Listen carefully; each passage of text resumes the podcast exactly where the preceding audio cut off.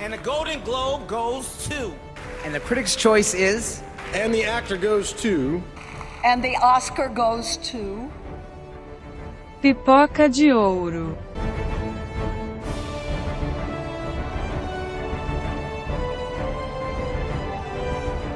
E aí, gente, tudo bom com vocês? Bem-vindos a mais um episódio do Pipoca de Ouro, seu programa de premiações que menos vocês escutam, porque a gente faz pouco episódio, mas a gente jura que esse vai ser bom e a partir de agora a gente pretende, a gente sempre fala isso.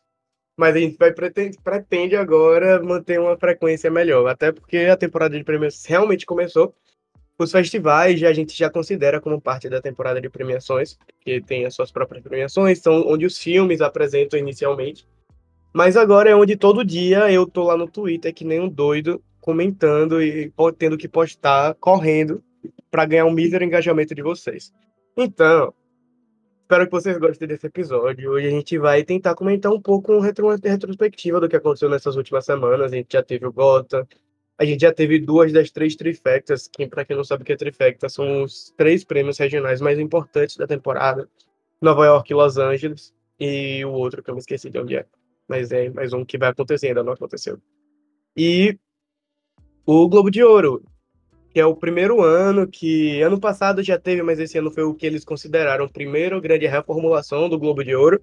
E a gente viu até umas certas diferenças, a gente viu muitos filmes internacionais aparecendo. Isso muito porque os críticos, jornalistas internacionais começaram a fazer parte do Comitê do Globo de Ouro. Mas isso a gente pode comentar um pouco mais depois, porque o Globo de Ouro vai ocupar boa parte do nosso episódio. Mas eu não acredito que a gente não precise se prolongar muito nesse início. Acho que a gente já pode começar, porque a gente vai comentando dos filmes de acordo com que o episódio vai rodando. E nada melhor que começar com o Globo de, o Gotham, que foi a primeira premiação. Eles agora eles gostam de falar que eles são a primeira grande premiação da temporada, sabe? Esse ano tivemos até um, uma coisa diferente neles, que eles não tinham, tinham limites de orçamento para serem indicados. Antigamente vocês tinham que ter um valor X de, de orçamento para que você conseguisse aparecer alguma categoria da premiação. Esse ano eles aboliram isso, né? À toa que tivemos Ryan Gosling indicado por Barbie, o filme que mais rendeu grana para Hollywood esse ano. Então, a gente vai conversar um pouco mais sobre isso. Para isso, quero falar agora com os meus amigos. Falei demais aqui, mas você já conhece, mas não custa nada falar com eles novamente, não é mesmo, Nani? Oi, gente! Não custa nada me apresentar de novo, né, Rafael? Eu sou a Yane, mas eu gosto que me chamem de Nani. É, aqui com vocês desde a temporada passada para falar do meu assunto preferido na vida, que é premiação de cinema. É, literalmente o nome do meu cachorro chama Oscar. Então é esse o nível de amor que eu tenho pelas premiações. E tô muito feliz, eu acho que essa temporada vem bem forte, eu acho que a gente pode ter boas surpresas por aí. A gente tem filmes internacionais sendo vistos, o que é maravilhoso. Finalmente. Não chega... Finalmente, não chegamos no Brasil ainda, mas a gente já saiu da bolinha hollywoodiana. É, então, estou super animada para estar aqui essa temporada. E agora eu vou passar a bola pro meu amigo, Gabs. Oi, gente. Finalmente, a gente fez um episódio lá, final de setembro, depois do TIFF, mas agora estamos de volta. E só começou, é aquela corrida até o Oscar. Estamos aqui há alguns anos comentando tudo da temporada de premiações, como vocês gostam, que nem a gente. E então vamos começar. O Gotham já foi algumas semanas atrás e começou dando aquele indício da temporada, né? É, isso aí. Nani, dê as honras pra gente. Sim, a gente já tem mais ou menos o tom do que vai do que esperar por aí. Eu vou passando pelos é, indicados e vencedores desse ano, tá? E a gente vai comentando. Um, primeiro eu queria começar com. Vamos começar pelas séries, passar rapidão, porque das séries eu acho que a gente vai entrar mais no Globo, né? Isso. Mas série de destaque com episódios de menos de 40 minutos tem Beef, da Netflix, que eu sei que o Rafa é muito fã. É muito boa, gente. Recomendo bastante. É, ela estava concorrendo com High School, I'm a Virgo, Rain Dogs e Swarm. Inclusive, eu é... só. Na, na verdade, eu vou falar isso depois que você falar essa próxima categoria que foi é, a Beef foi a única que eu assisti, mas eu considero muito boa, então tô feliz. Não, Pode- pode, falar, falar. da, pode falar da próxima, porque eu falo das duas juntas, fica mais fácil. É, e como série de destaque com um episódio de mais de 40 minutos, temos como vencedor a Small Light, que eu não assisti. Vocês conhecem a série? É uma série muito boa. Inclusive, ela é uma minissérie que muita gente esperava que poderia dar as caras no Emmy, foi bem tímido, assim. Mas aí não espera muita coisa do Emmy já, então tá tudo bem. Eu percebi nessa categoria que eu assisti muito pouca série esse ano. É, as outras Mas- indicadas eram Anne Rice's Interview with the Vampire, Dead Ringers, The English, The Last of Us e Telemar Telemarketers. O único que eu Mas- vi foi The Last of Us. Eu tô um pouco Então, envergonhada. Mas isso que eu ia falar era, é, mas era mais ou menos baseado nisso, velho. Porque o Gotham, uma coisa que eu gosto do Gotham das séries, é que eles pegam séries que algumas são conhecidas e, e algumas são conhecidas só pela bolha que realmente acompanha muito televisão, sabe? Uma premiação indicar, uma, uma premiação americana indicar I'm a Virgo, Swarm, High School, é, The English, é, Entrevista com o Vampiro, Telemarketers. É, são séries que são muito de bolha, sabe? E apesar de ter um The Last of Us, um, um Beef Treta que foram indicadas ao Emmy também, gente, eles dão espaço para séries que não têm esse destaque, como é o caso de Entrevista com o Vampiro, que eu considero uma das melhores séries do ano passado. Eu já fiz muita sardinha, vendi muita sardinha para ela no, no Gente Pipoca, até porque não chegou no Brasil ainda. É, mas é muito, muito massa a gente ver séries como essas aparecendo, sabe? Ganhando nem que seja um destaque pequeno numa premiação pequena como Gotham. É é interessante falar porque eles têm. O Gotham tem essas regras específicas. Até ano passado tinha a regra do orçamento de filmes e do na categoria de séries só são séries estreantes, né? Então a partir da segunda Sim. temporada nenhuma série mais pode ser indicada de novo e isso abre o leque de séries que estão na sua primeira temporada para para vencerem ou mesmo só sendo indicadas e podem criar um público maior. E isso que é tão legal do Gotham. Ele, ele tem aquelas, aqueles filmes grandes que todo mundo tá acompanhando da temporada ou as séries, mas ele também introduz esses nomes menores que todos nós que somos fã da temporada vamos acompanhar e assistir por causa dessa indicação ou por causa que ganhou. É, Eu gosto muito Eu- dessa proposta deles, eu acho super interessante, principalmente pra, nessa perspectiva de nomes que não são tão grandes assim. É, mas eu me considero parte da bolha que assiste e acompanha a televisão e eu fiquei surpresa. Eu já ouvi falar de todas essas séries, mas eu não assisti. Olhando a lista, eu fiquei, caramba, o que foi que eu fiz esse ano, sabe? Onde, eu- onde estava minha, minha, minha lista de assistidos? Eu achei curioso. É, mas enfim, eu acho que eu com certeza eventualmente vou dar uma chance para essas séries. É, mas vocês concordam então com os vencedores, né? Rafa, que assistiu pelo menos. Eu queria muito que Entrevista com o Vampiro tivesse ganhado como um episódio de mais de 40 minutos. Eu acho realmente uma série impecável no que se propõe, sabe? E ele, tipo, Uhum. eu não sou muito fã do filme Entrevista com o Vampiro, eu sei que ele tem uma fanbase grande. E eu entendo o apelo. Mas eu acho que a série conseguiu traduzir mais o que eu, eu não li o livro, mas o que aparentemente a, a história queria contar. Até porque ele não Uhum. tinha aquelas amarras, né, de, de ter que agradar o grande público, já que foi pro cinema e tal. Ele é da MC, MC que é um, um canal que dá essa liberdade, né? Não é à toa que saiu grandes séries lá, Better Call Saul, enfim. Então, eu esperava algo assim, mas a lista como um todo, qualquer um que ganhasse, tirando o Telemarketers, que eu não vi, que é uma, é uma série documental da HBO, todas as outras são muito boas. E eu queria destacar também Rain Dogs, da, da outra categoria de menos de 40 minutos, que é uma dramédia da HBO, BBC, que é muito legal sobre uma mãe que é escritora, só que ela precisa trabalhar como stripper para ganhar dinheiro e sustentar a filha. Então, meio que tem os dilemas de gente pobre da Inglaterra, que são, Hum. vezes, coisas que a gente não. Eles abordam em série, só que eu acho que eles abordaram de uma forma muito mais real e crua, não sei dizer, explicar muito bem. E, os, e a protagonista é maravilhosa. Então, enfim, recomendo, fica a dica aí também. Então, Vai já que a única. Já que a única que o Rafa não assistiu e não recomendou foi Telemarketers, deixa eu falar um pouquinho e recomendar, que é uma série de três episódios É, e aquela coisa, o sucesso da bolha, o sucesso nas três semanas que passou na HBO e depois aquele Uhum. esquecimento pelo resto do ano. Mas eu fiquei muito feliz de ver pelo menos uma indicação. É raro a gente ver séries documentais e principalmente da HBO, que faz tantas séries documentais muito boas, serem reconhecidas. E eu fiquei pelo menos feliz que em uma coisa eles foram reconhecidos. E numa coisa que é engraçado, porque esse ano a gente teve o, o famigerada, famigerada greve dos atores. Então, a HBO, como todas as outras, precisaram segurar suas séries ficcionais e o que? Tacou série documental pra assistir. Tanto que se você ligar na. HBO agora, provavelmente vai estar passando alguma série documental nesse momento.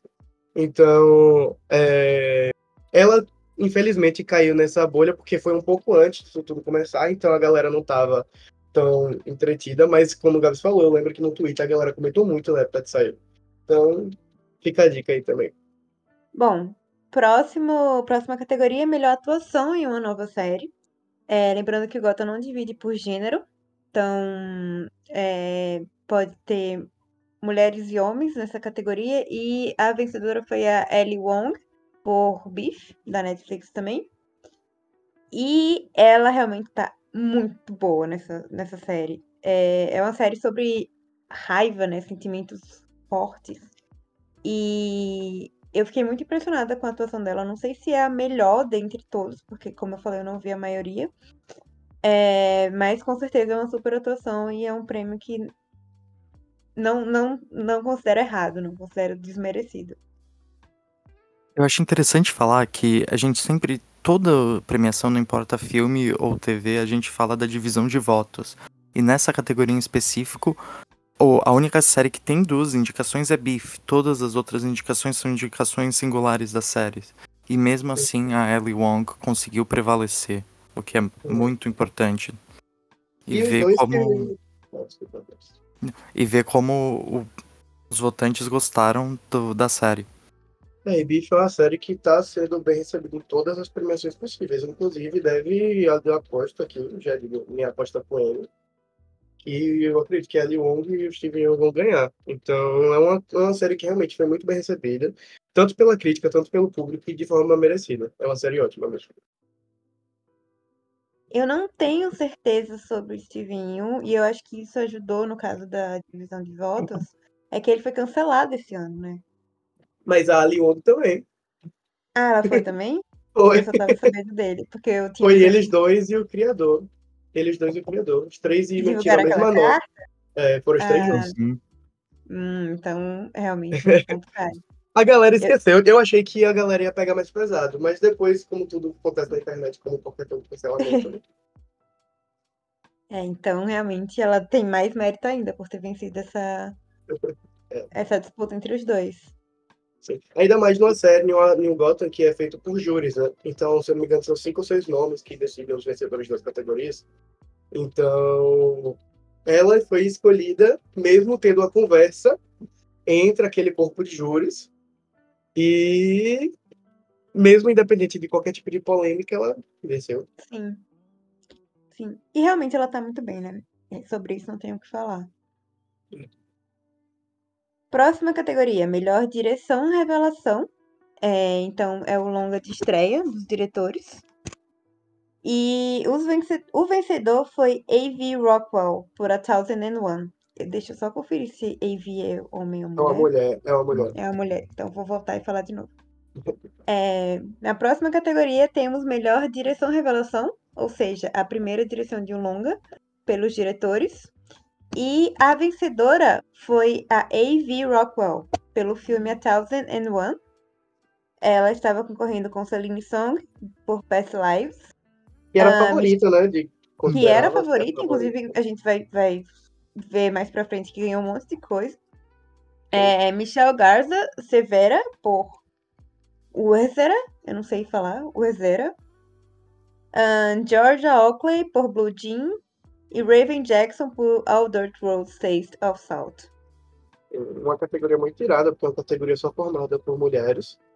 É, Sim, é, duas mulheres negras, uma asiática, uma mexicana e uma britânica. Então é uma, uma categoria muito diversa. E a Ivy Rockwell é uma, é uma engraçado que a Thousand One ele estreou, se não me engano, em Sundance. Ganhou E Sundance, né? Ganhou o Sundance, isso. E desde então tá sobrevivendo. A, a Teyona Taylor, a protagonista, aparece em algumas premiações perdidas, assim. É, e, e, tipo, é uma parada que. Isso é interessante, porque é o poder da crítica fazer isso, sabe? Querendo ou não, a Uhum. gente sabe que a crítica tem esse poder de levantar filmes e, e fazer com que eles sejam falados durante o ano inteiro, mesmo sendo lançados no início do ano. Foi o que aconteceu com tudo em todo lugar ao mesmo tempo esse ano. E ano, ano passado esse ano. Então, é, a Ivy Rock ganhar é até um recado do próprio Giro. E, ó, gente, tem esse filme aqui, tá ligado? Então, achei muito bacana e a Thousand One é um filme muito bonito. Muito, muito bonito. Com uma história muito. Uma história muito impactante, assim dizer. Importante falar que a Thousand One disponível nas locadoras perto da sua casa. Então vale a pena conferir. No Brasil, infelizmente, não tem esse, essa. Não? Não temos sorte. Mas, enfim, eu acho que todos esses filmes indicados, na verdade, são filmes excelentes que merecem. Eu sou muito fã de Past Lives, vocês vão me ouvir muito falando de Past Lives ao longo da temporada. Mas são filmes que eu super recomendo, até pra gente sair muito dessa, desse quadrado hollywoodiano que tá cada vez mais é, homogêneo, eu diria, e ver novas formas de arte, novas histórias, novas narrativas. é, eu acho que essa é uma boa lista pra começar. Essa categoria realmente veio muito forte, muito bonita até. É, E uma coisa para se pontuar também é que a, gente- a- a gente pode cravar que Past Lives é um filme estadunidense, só que ele é um filme com produção sul-coreana também. Então é uma coprodução Estados Unidos e ganhou essa visibilidade inteira e tá caminhando para ser um dos grandes filmes do Oscar, mesmo que não ganhe. Então acho que a visibilidade que esse filme tem, que é muito bonito, só é o começo. Eu gosto Uhum. da pessoa começo. Sim. E, nossa, e é um filme maravilhoso, né? A história. E, e, inclusive, fala muito dessa brincadeira entre culturas, né? Dessa Sim. rivalização entre Coreia e Estados Unidos, enfim. É, Bom, melhor documentário, próxima categoria. O vencedor for- foi Four Daughters. Confesso que dessa categoria eu ainda não assisti nenhum. Os outros indicados eram 20 Days em Mariupol, Mariupol, ahn, Against the Tide, Apolônia, Polônia e Our Body. Uma coisa interessante de falar nessa categoria é que o, uma, se tem uma categoria pro Gotham que você pode cravar que ele é prerrogativa pro Oscar, é melhor documentário. Qu- Quase todo ano eles conseguem placar três, dois, três é, indicados do Gotham no Oscar. Então é um bom indicativo, porque a categoria de documentário é uma categoria que até chegar à pré-lista, você não tem um indicativo para onde eles vão, tanto que eles adoram esnobar favoritos da temporada. Então, o Gotham, se você quer começar a ver os filmes que possam chegar no Oscar antes da pré-lista, que deve chegar semana que vem, é, pode ir para as categorias do documentário do Gotham, tá? E For Dollars é um filme internacional, sabe? É Hum. uma parada que muitos a se destacar também é que as categorias de, a categoria de documentário esse ano vai ser dominada por filmes internacionais. O que poderia ser um, um favor para o Brasil, já que nosso selecionado brasileiro é um documentário. Só que, infelizmente, a gente não teve uma campanha. Acho que é. Bora já bora falar disso aqui rápido. A gente não, enfim, não tivemos sorte mais uma vez. É, só pra contextualizar, é nosso indicado pra filme internacional até, né? Era Retratos Fantasmas, que é um super filme e eu acho que tinha uma chance de entrar se tivesse a campanha certa, se tivesse o esforço certo. Porém, a gente tá vendo que não é o que aconteceu. É, não houve esses... A gente sabe que, que para essas premiações, especialmente pro Oscar, tem muito de, é, de fazer campanha mesmo, de fazer politicagem, de fazer exibições, de chamar os votantes para assistir, para conversar com o elenco, para conversar com a direção. É, isso é uma parte muito fundamental para ser indicado e para receber votos em geral também.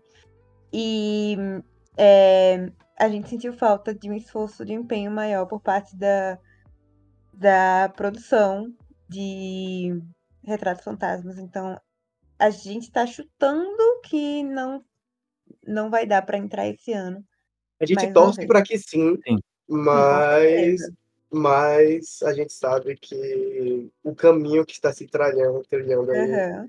Eu acho é interessante a bom. gente lembrar, né, como começou essa coisa de filmes internacionais serem escolhidos que também são documentários e daí entra naquela coisa catego- ambas categorias, eles aumentam a chance. Acho que, se eu não me engano, tudo começou no, no Oscar de 2020 com Honeyland, que correndo.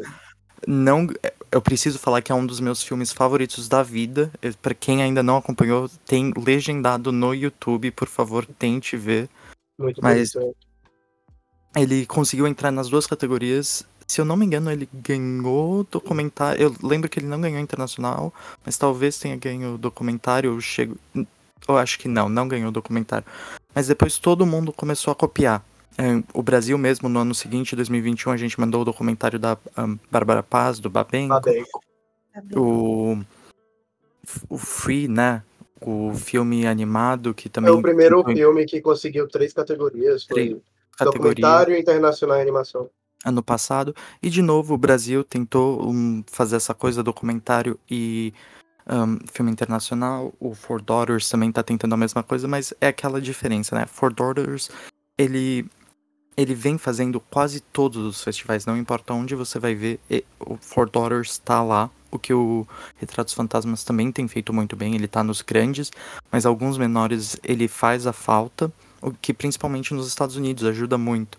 E falta aquelas coisas, as exibições, porque, como a gente já falou, Retratos Fantasmas, e pra você que já assistiu, tá disponível no- na Netflix no Brasil, vale muito a pena. Não tem como não sair e você, amante de cinema, sem gostar, não importa de onde você vem. Eu assisti o filme numa sessão esgotada no Festival de Toronto, onde pessoas, amigos meus que nunca tinham visto nenhum filme do Kleber, amaram o filme. Então, acho que falta aquela coisa de conseguir chamar o público votante da academia pra- pra sala, porque se eles vissem e assistissem, a gente tinha uma chance enorme. No caso do Gotham, que seria uma ótima vitrine, ano passado a gente teve o Território sendo indicado de melhor documentário, tá ligado? Filme brasileiro, coproduzido internacionalmente, obviamente. Só que a diferença era distribuído pela NetGeo, que é um dos grandes distribuidores de filmes documentários para a temporada de premiações. Então, infelizmente, a gente acabou não sendo indicado para o Oscar do documentário, mas a gente chegou na pré-lista com o Território. Então, é uma parada possível, sabe? Principalmente documentário, que é uma é, uma, é algo simples, simples muito em aspas, simples no caso de Retratos Fantasmas, que foi um filme que teve sessão especial de estreia em Cannes, tá ligado? Foi Uhum. pra Nova York, foi pra Toronto, tipo, fez uma, uma, uma caminhada muito massa, muito que possível de realidade, assim. E mesmo assim, não, na hora do vamos ver, que é novembro, morreu, sabe assim? Então, a gente sabe que eles estão fazendo sessões. Postei essa semana que teve uma sessão em Los Angeles, que até Wagner Moura e alguns outros atores foram prestigiar. Só que não é só isso, sabe? E a falta de uma distribuidora grande fazendo essa, essa intermediação impossibilita um pouco essa. Isso. Acho que a gente tava discutindo um pouco antes de começar a gravação e a gente vai discutir mais daqui a pouco, que a gente cada vez mais tem visto vi- ah, filmes internacionais, mas o que falta é aquela distribuidora independente, entre aspas, né? Entre Aquela aspas. Neon, aquela A24 pra colocar o dinheiro e começar a campanha. Torcer pro ano que vem ser o filme do, do Karim que vai com Perdão Suas Esperas, ou que filmou no Ceará esse ano. Uhum. Dedos cruzados, vem aí. Ahn, bom, próxima categoria é que a gente já colocou o pezinho nela, né? Melhor filme internacional. Ahn, E foi um filme internacional meio michuruca, essa aqui, tá? Pra ser muito sincero. Foi um filme internacional com dois filmes britânicos, então. é, e foi o resultado meio esperado, eu diria, né? Ganhou Anatomia de uma Queda, que é um filme super falado. Maravilhoso. é, nesses, nesses últimos meses, que estava concorrendo com Todos Nós Desconhecidos, All of Us Strangers, Pobres Criaturas, Totem e Zona de Interesse. É uma categoria bem forte. Eu não assisti ainda, estou esperando para ver esses filmes no cinema. Espero que eles saiam antes do- da temporada ficar mais aquecida, porque daí eu vou ter que assistir por vias Eu não queria não falar nada, mas todos os quatro vão estrear em fevereiro aqui no Brasil. Ai, meu Deus, é. Então, assim, as próprias distribuidoras me forçam a fazer, fazer algo que eu não deveria. Ou talvez deveria. Porque, né, o que é que eu posso, o que é que eu posso fazer? Não deixam É, escolha pra gente, né? Eles Não deixam. gente. Principalmente a gente que Gente. acompanha a temporada de premiação. Você tem que comentar aqui no nosso podcast, distribuidoras, da Emon Filmes, nossa amiga. Ajuda a gente. Como que em 2023 isso tá acontecendo ainda, sabe? Ficar esperando o Oscar pra sair pra colocar, porque acha que vai dar mais ingresso? Eu nunca vou esquecer. Pets Lives tava com a data fechada em agosto. Faltava duas semanas pra estreia, mudaram pra fevereiro. Eles, eu lembro disso, nossa, gente. Eles viram o Buzz e falaram: hum, isso daqui vai. Eles tinham feito cabine. Já. Nossa. Eu assisti Past Lives porque eu viajei pra fora do país e tava disponível no avião. Aham. E eu morro de medo de avião, gente. Eu tenho muito medo. Daí eu falei, nossa, isso aqui é um filme que eu sei que é bom. Então vai me distrair muito. E, e realmente funcionou. Porque por duas Saiu horas de chorando, filme não eu esqueci que eu. Sim, gente, sim. É, então esse eu já assisti, mas é, esses indicados em filme internacional tava segurando, mas eu vou ter que. Eu, eu sempre espero um pouco, falando aqui do internacional Gotham, eu sempre espero o Gotham ser um pouco mais, mais radical nas escolhas, sabe? Até porque Uhum. tem um corpo de jurados, no caso, para escolher o vencedor, não para os indicados. Mas eu acho uma categoria muito, tipo assim, não fraca no sentido de qualidade. Fraca do que eles poderiam fazer, sabe? Tipo, a gente tem Totem, que é um filme mexicano, que beleza. Eu, e- Totem é o tipo de filme que eu esperava uma indicação pro Gotham de filme internacional, sabe? É, em relação à Então- variedade, realmente deixou a desejar, né? É. Ah, uma variedade maior de nacionalidades e temáticas, Se fosse, sei lá. Zona de Interesse e Anatomia de uma Queda ser indicados, porque são os grandes filmes internacionais do ano, junto com Totem mais dois, assim, sabe? Aham, Mas eu, acho- eu acho aham. meu pé quando eles botam britânicos, que, querendo ou não, já tem sua visibilidade e discursos na temporada de premiações, porque eles querem que os, os, as pessoas dos filmes compareçam na, na premiação. Então, Sim. E também a Realmente, gente sabe acho- que tem muito interesse dos próprios filmes de Sim. serem indicados nessas categorias, porque provavelmente eles não conseguiriam em outras categorias que estão concorrendo com filmes hollywoodianos, né? sim, Então ele verdade. candidato nessa, enfim, eu concordo com você que não é não é uma jogada tão limpa assim, mas é comum, Hollywood e infelizmente. marketing, né? É. Falta Bom, aquela então coisa que. Só nessa categoria falta aquela coragem e aquela diferença que eles têm na maioria das outras categorias. Sim.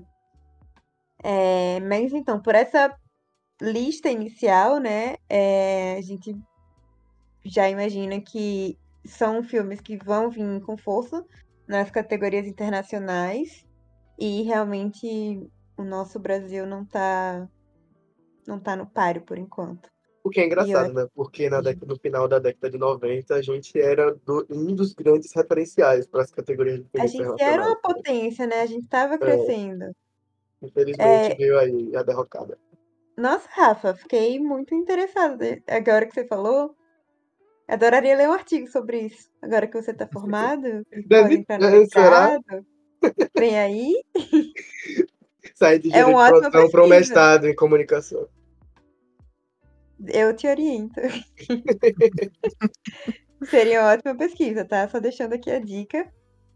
É, próxima categoria, melhor roteiro. Todos nós desconhecidos. Ah, não, eu vou começar com o vencedor. Como eu fiz nas outras categorias. Próxima categoria, melhor roteiro. Venceu Anatomia de uma Queda, de Justin Triet, Arthur Harari. É, e eles concorriam com Andrew Hay, por Todos Nós Desconhecidos, Sammy Birch, Segredos de um Escândalo, é, que eu acho que está sendo mais divulgado como May December mesmo, né?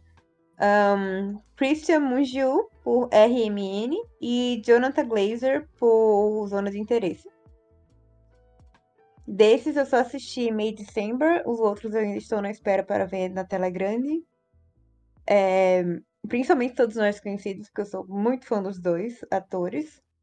É, Mas Anatomia de Queda vem sendo muito bem falado.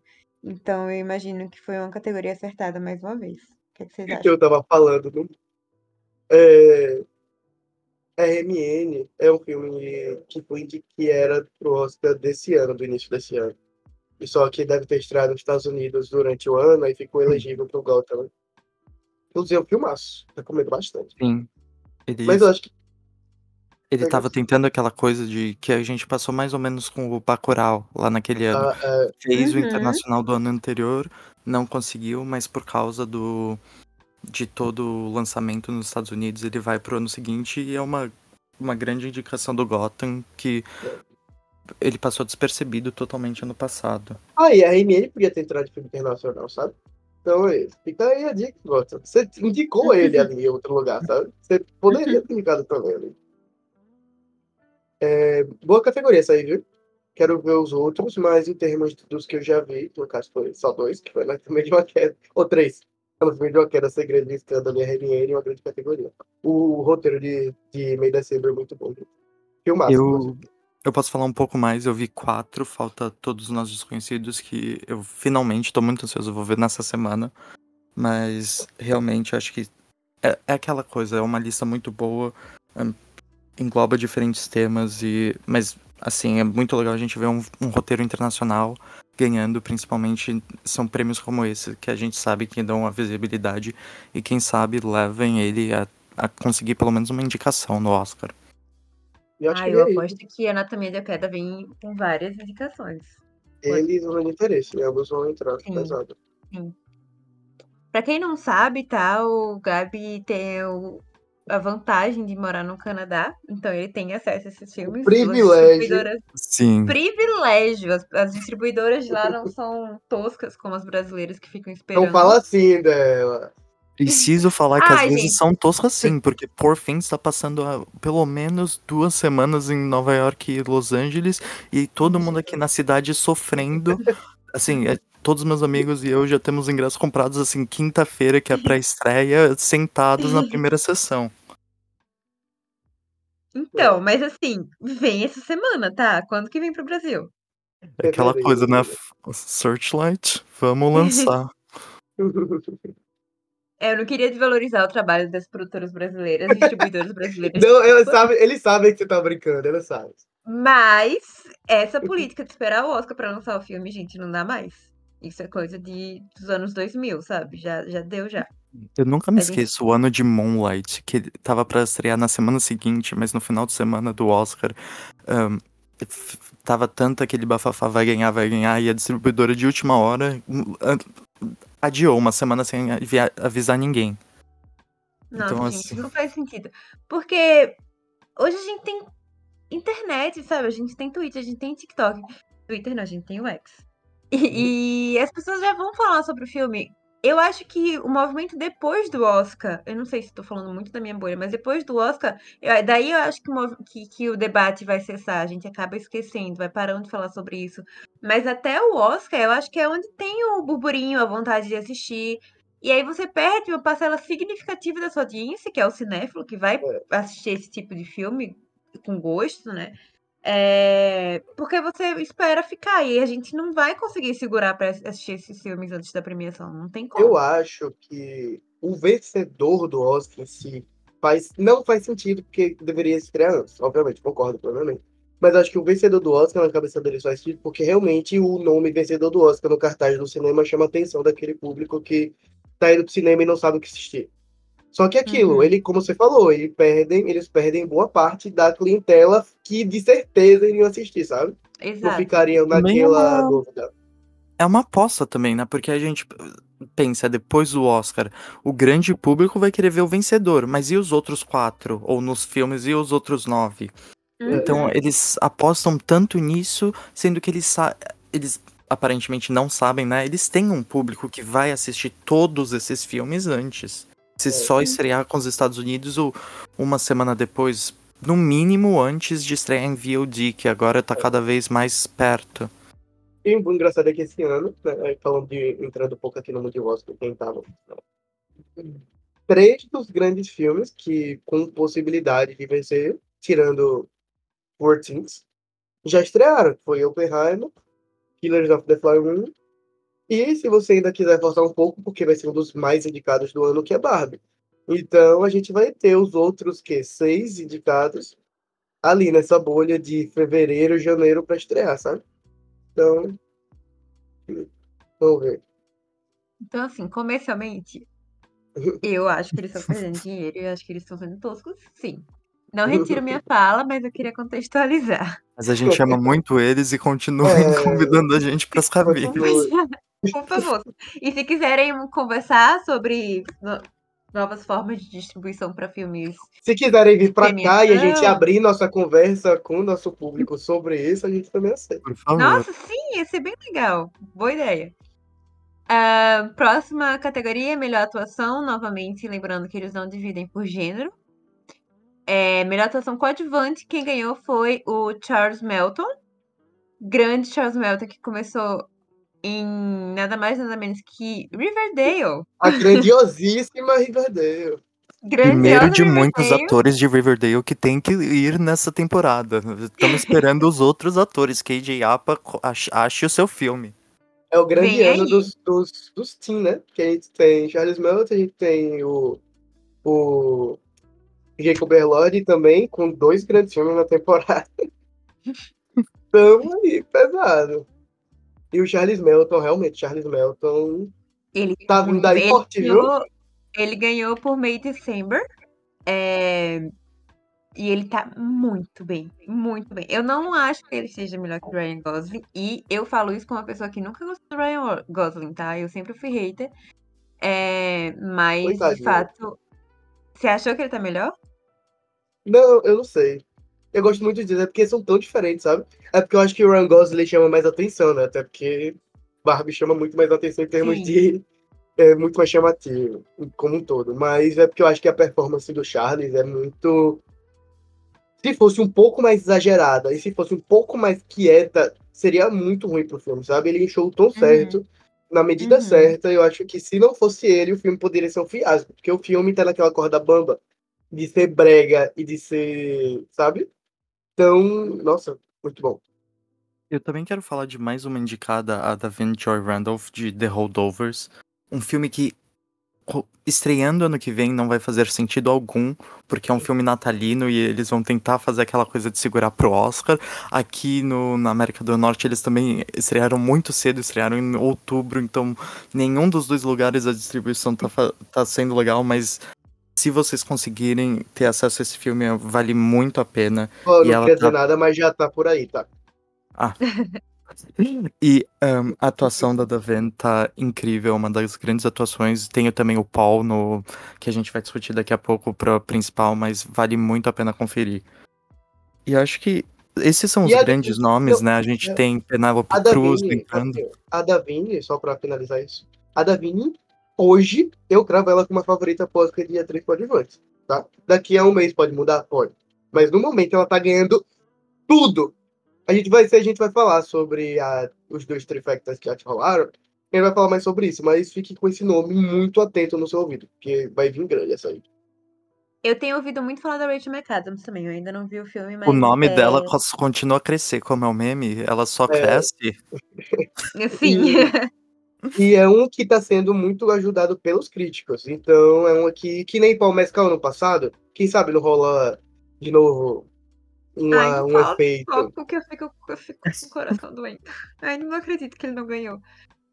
E aquela coisa, né? É um filme que estreia no começo do ano, né? No primeiro semestre, e devido aos críticos e devido a essas premiações menores, a gente Segue continua a vivo. falar e segue a Uma comédia esperança. familiar, sabe? Uma comédia familiar que poderia ter passado despercebida e mesmo assim. Gente, quando o filme é bom, ele não precisa ser um Oscar bait. Sabe, Bradley Cooper? Foi mais. Mas, mas, se você for bom, os críticos vão apoiar e vão te levar até o final, sabe? Então, fica aí. Bom, é, com essa deixa do Rafa, vamos para a melhor atuação. Em que o Bradley Cooper não foi indicado por Maestro. É, E eu acho que não merecia mesmo, tá? Eu já assisti o filme. Não. Isso não porque você gostou, não foi? Eu gostei do filme. eu- E eu gostei da atuação dele, só que eu não acho que seja tudo isso. Ele foi É, melhor o como Brad- diretor do que como ator. Ele tá muito melhor como diretor. O Bradley Cooper, ele, a missão da vida dele é ganhar um Oscar. Acho que depois que ele ganhar um Oscar, já no palco, com o Oscar na mão, ele vai entrar em combustão espontânea porque acabou a vida dele, é tudo que ele, Ele vai precisava. fazer só o pastelão. Eu Ele vai espero que não fazer- aconteça a mesma ele coisa vai que a cena do fazer- Grammy. Ele vai fazer The Hangovers 3. E ele é muito bom em comédia, tá? A gente tá brincando, É, mas ele é um então, super mas ele é, eu tô falando sério. pastelão. É, mas enfim, ele tá nessa missão de vida. Os últimos filmes dele são todos focados em eu preciso ganhar um Oscar. Já foi indicado várias vezes, nunca ganhou. E eu acho ele um bom ator, eu acho ele um super diretor. Ele veio agora com o Maestro, ele já dirigiu Nasce Estrela, como todo mundo sabe. Mas eu ainda acho que não é a vez dele. Eu acho Nasce Estrela que ele tá melhor em Nasce Estrela do que nesse, ele tá muito bem na direção. Mas na categoria de atuação, não foi a vez dele, pelo menos agora no Gotham. Quem sabe no Oscar, né? Porque a gente sabe que ele, como ele tem essa missão, esse desejo, ele vai vir com tudo nas campanhas de Your Consideration. Então, talvez ele consiga a indicação. Eu acho muito difícil ele conseguir é, ganhar, principalmente do Killian Murphy. Mas no Gotham, a melhor atuação foi da Lillian Gladstone, por The Unknown Country. O que é muito interessante, porque o nome dela a gente já pensa no Killers of the Flower Moon. Sim. Você vê que é o nome dela que tá em alta, não é o filme, sabe? Tipo, o que muita gente achava no início, antes de assistirem o filme, etc., era que ela poderia estar, em aspas, sendo carregada, porque Killers of the Flower Moon, um filme de Scorsese, protagonizado por DiCaprio, De Niro, e, obviamente, a protagonista feminina também ia chegar forte. Só que você mostra como o nome dela tá muito mais que isso, sabe? Mostra que é realmente aquela parada que a galera chegou, não, gente, vamos realmente reconhecer o trabalho fenomenal dessa atriz. E o Gotham deu o recado deles, que era, eu queria indicar ela por Killers of the Flower Moon. Só que a Apple não submeteu Killers of the Flower Moon pra o Gotham. O, é, então não poderia ser indicado. Mas indicaram ela, deram um jeito de premiar. E eu não acho errado não, sabe? É, Uhum. Deu visibilidade para um filme que muita gente deve ter assistido por conta da vitória. Eu mesmo não conhecia o filme. Eu vi depois que foi um filme que estreou no SXSW, que é um festival mais underground também, assim, dos Estados Unidos. Então é uma parada que o Gotham tá aí para isso, sabe? De- Vejam esses filmes. Deem valor a outros filmes que estão fora dessa grande bolha. Vocês acham que é possível ela ter duas indicações esse ano? Protagonista e eu acho- coadjuvante? Eu acho que seria muito. Coadjuvante por quê? Coadjuvante por Killers of the Flower Moon? Não, ela tá Ela como tá principal. Ela, vai, ela foi mandada como principal? Ai, Ela que escolheu. legal! Ai, que bom! Nossa, eu jurava que eles iam meter um Viola Davis em Faces. Não. E, tipo, Ai, uma que parada bom. que faz sentido. Mesmo ela tendo bem menos tempo que o DiCaprio, a história gira em torno dela, né? Sim, ela com mesma-. E ela, apesar de aparecer bem menos que ele, ela ainda tem muita presença no filme. Então, Muito. E assim, eu sou a maior fã do DiCaprio acima de 25 anos que existe. e ela rouba a cena, tá? Eu, eu, total. eu literalmente tinha um pôster de Leonardo DiCaprio na minha, no meu quarto durante a faculdade. Eu sou muito fã dele e eu não achei que essa é a melhor atuação dele. E ela carrega o filme nas costas. Então vai ser super merecida essa indicação e eu tenho certeza que vem aí. Eu Bom, acho legal falar nessa categoria rápido que ele tem alguns nomes, uns que estão ainda em discussão, outros que a gente praticamente considera fora. Mas a Aunjuno Ellis Taylor por Origin, que é, um- é o filme da. Agora me deu branco da- do nome da Eva diretora. DuVernay. Eva DuVernay, que veio, estreou em- de última hora em Veneza, de última hora no TIFF e tem feito alguns festivais por fora. Um filme que vale muito a pena conferir, mas infelizmente na grande maioria do- desses prêmios menores tem sido esquecido. E o Jeffrey Wright por American Fiction, que é o filme que ganhou o Festival de Toronto, que é um dos grandes.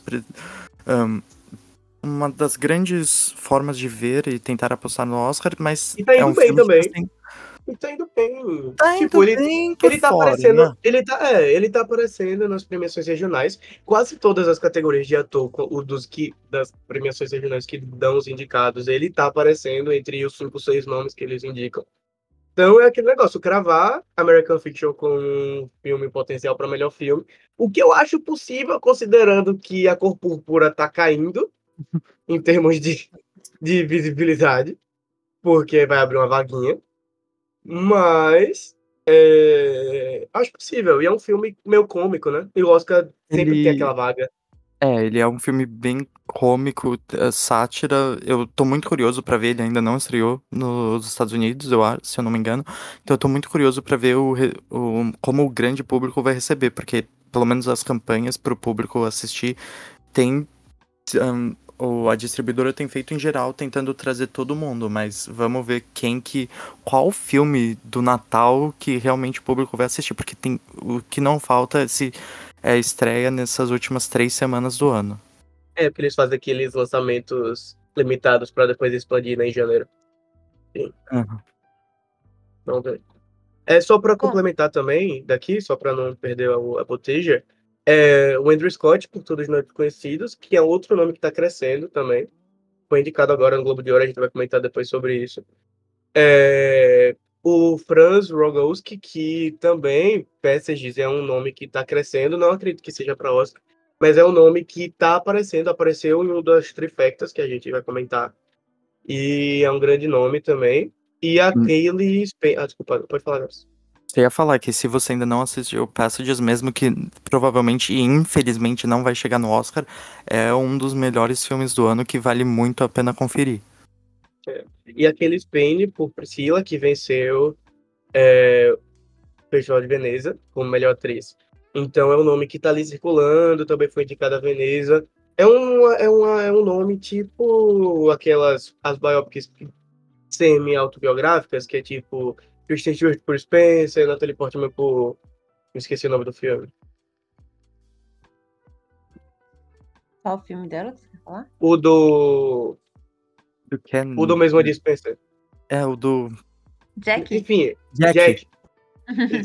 É meio nessa pegada, então é um, é um tipo de performance que a gente sabe que o Oscar gosta também, e as premiações também.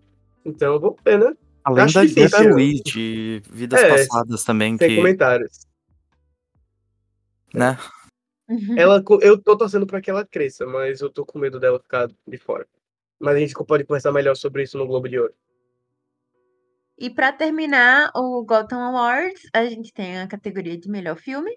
Os indicados foram Reality, Showing Up, A Thousand and One, Passages e ah, o vencedor foi Past Lives, Vidas Passadas. É, que a gente já mencionou aqui, tá vindo com tudo nessa, nessa temporada. É, é um filme coreano e americano, e isso é um dos temas também, né? Essa intersecção cultural entre, as duas, entre os dois países. E é um filme muito lindo. É, ele é mais lento, assim, né? Ele tem uma estética mais contemplativa, eu diria, mas não ficou cansativo pra mim. Eu achei, foi muito fácil de assistir. É, muito gostoso, eu fiquei super emocionada, me identifiquei super com os dilemas e tal, e eu, nossa, não vi os outros, mas eu tô muito apaixonada por esse. E fiquei muito feliz com essa é, com essa premiação. Realmente, acho que dessa lista, o Past Lives, Vidas Passadas, provavelmente é o filme que tem a maior chance. Chega de E- história. Ele realmente é aquela coisa que a gente já comentou. Tem algumas categorias específicas que o Gotham gosta de, de realmente falar. "Ah, Esses são os filmes fora da bolha, fora do que todo mundo tá comentando que a gente gosta. Eu, eu fico muito feliz que Passages tá nessa lista e a Thousand and One também, que depois do Sundance ele agora vem entrando em uma ou outra, mas eh, são prêmios como o Gotham que estão relembrando ele e quem sabe conseguem dar essa vida pro, pra continuar a temporada até março, abril. Uma coisa que eu queria pontuar, é, além de Atom Sendo Um e presente que a já comentou, é que Reality apareceu aqui de boteja, do nada. Que nem a Sidney Sweeney, que é a protagonista, apareceu nas indicações de atuação. Ele acabou sendo indicado. É um filme que nos Estados Unidos é da HBO, foi comprado pela HBO. É, se eu não me engano, estreou em Berlim. E é um filme muito pequeno, ele é, se passa basicamente em uma casa só. Assim, eu diria que uns três cômodos acontece. E, a- e o filme é carregado pela Sidney Sweeney, que é uma atriz que eu gosto bastante. E achei surpresa, só um ponto assim para falar sobre, porque é um filme muito, muito, muito pequeno e apareceu do nada aqui, porque não apareceu em nenhuma outra categoria. Mas só para destacar. Também é dirigido por uma mulher. Inclusive, eu não sei Passages. Mas todos os outros são dirigidos por mulheres. Se não me também, engano, tem eu acho que. Passages não é. Se eu não me engano. Não é. Pronto, mas maioria também. Deixa eu até Ai, confirmar. será que vem aí o segundo Oscar pra uma diretora mulher? Terceiro, né? Acho que não. Eu mulher. acho que esse aí tá cravado o nome Nolan. Já. Em quem?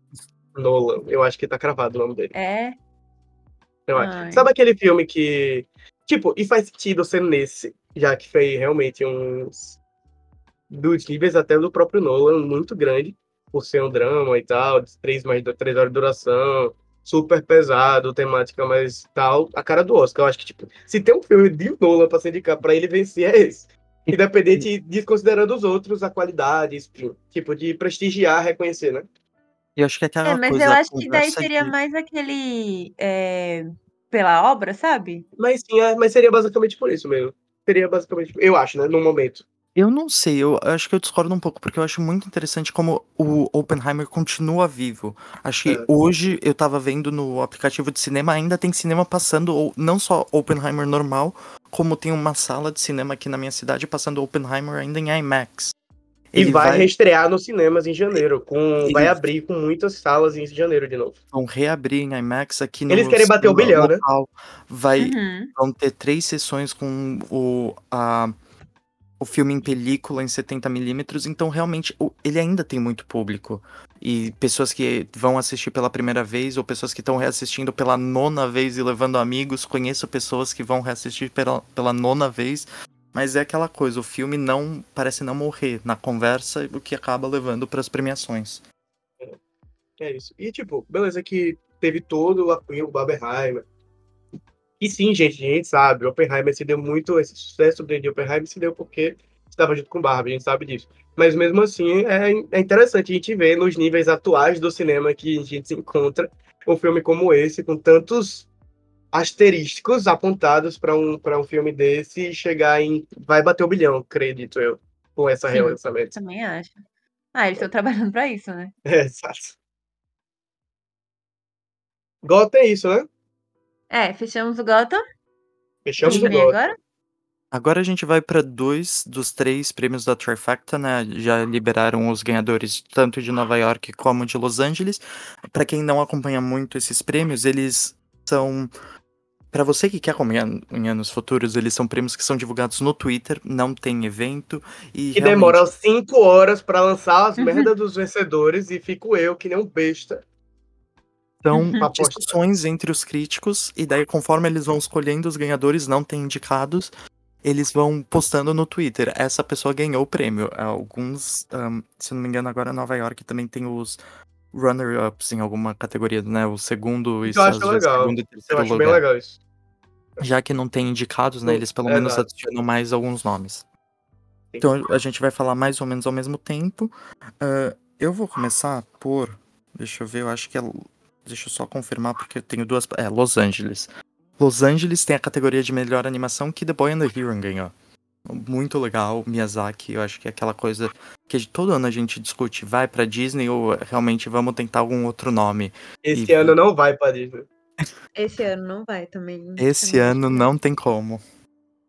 Esse ano não vai mesmo. E acho que é interessante, até já que a gente vai pra esse vai e volta dos dois, The Boy and the Hero ganhou ambas as premiações. Ganhou tanto no em Los Angeles, tanto em Nova York. Então a gente já pode cravar isso. E o runner-up do de Nova York, Nova York? É, Não, Los Los Angeles. Angeles, Foi Robot Dreams. um filme espanhol, sabe? Tipo, é aquele negócio, a gente, agora a gente pode falar, gente, as premiações, não tá só em filme internacional, senhores internacionais, porque os dois vencedores aqui, o primeiro e o segundo, são internacionais. Mas Tá. é importante falar, assim, a gente sabe The Boy and the Heron já vem com o nome Miyazaki, o que fez, é, estreou esse final de semana e foi a maior bilheteria deste final de semana nos Estados Unidos. Mas Robot Dreams, que é um filme menor, vem com aquele nome Neon, né? Que não tem como a gente fala distribuidor independente, entre aspas, né? Porque Neon é uma Neon, é uma, quem ganhou os últimos quatro palmas de ouro.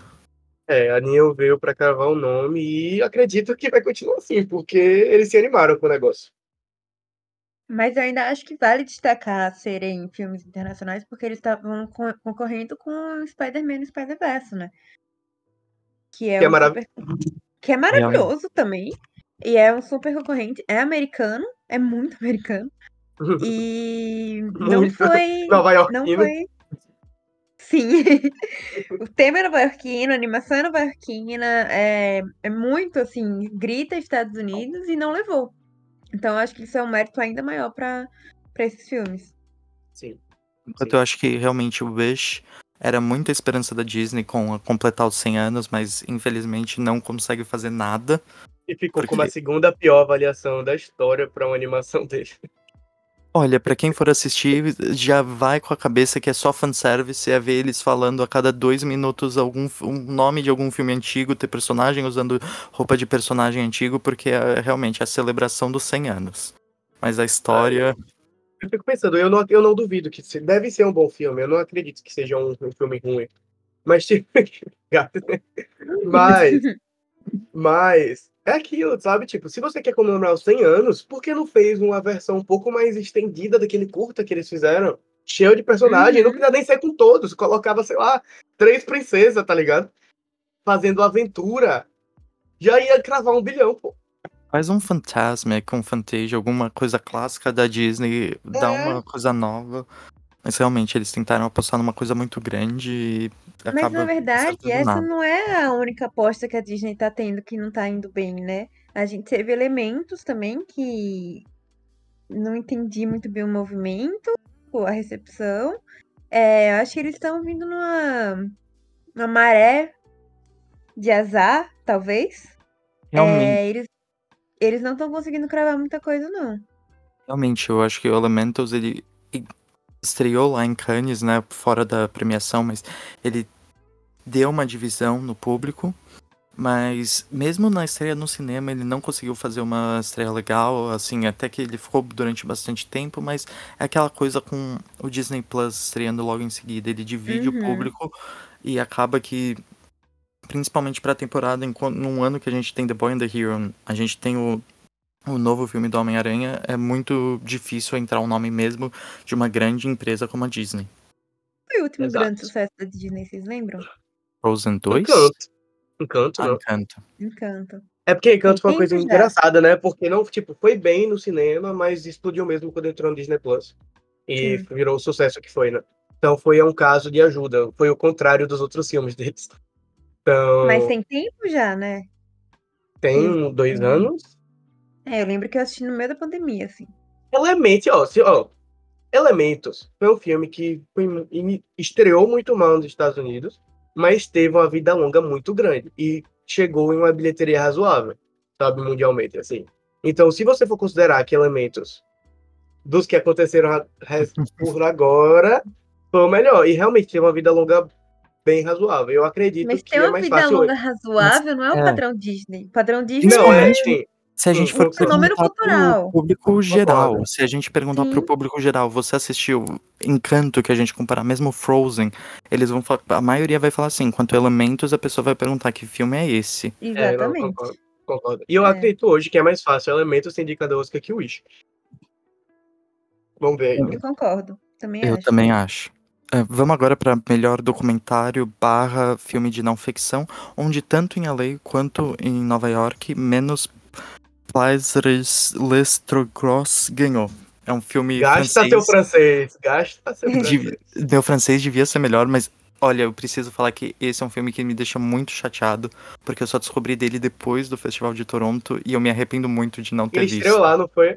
Ele, eu não, eu acho que talvez ele teve algum- em Veneza ou algum outro festival na Europa. Anne, né, talvez também. Mas, assim, é um filme que é de quatro horas sobre a- um, uma- um restaurante com várias estrelas Michelin e todo mundo que assiste fala é o episódio 7 da segunda temporada de The Bear.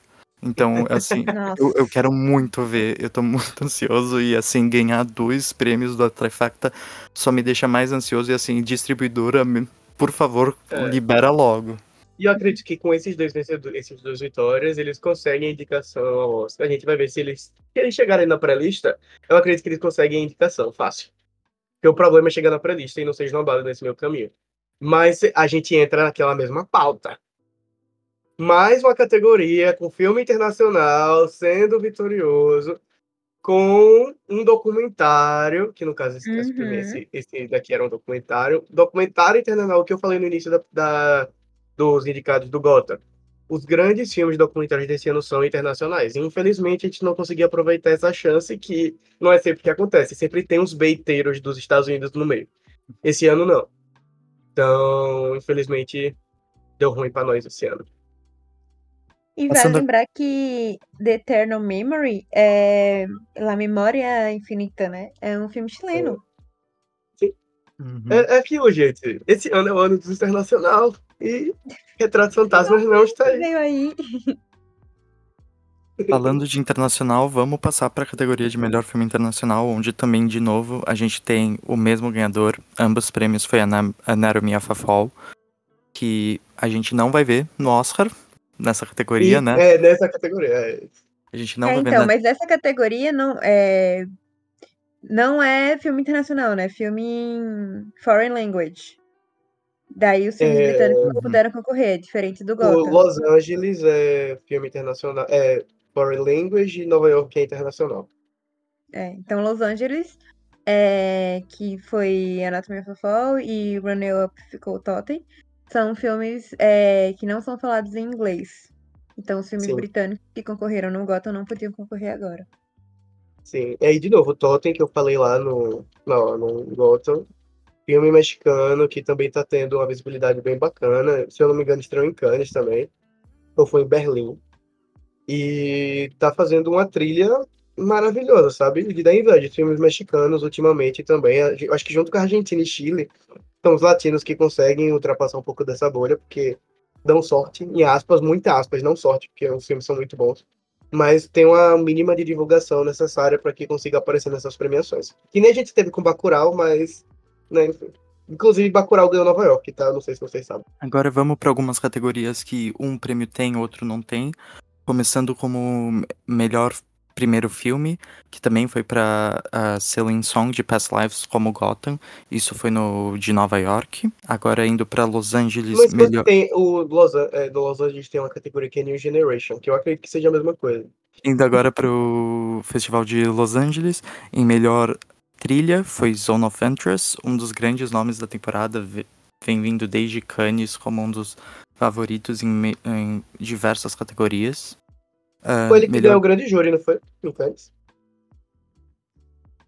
Deixa eu Não confirmar. respondeu, mas foi alguma coisa assim. Foi, ele ganhou, levou algum um prêmio em Cannes, com certeza.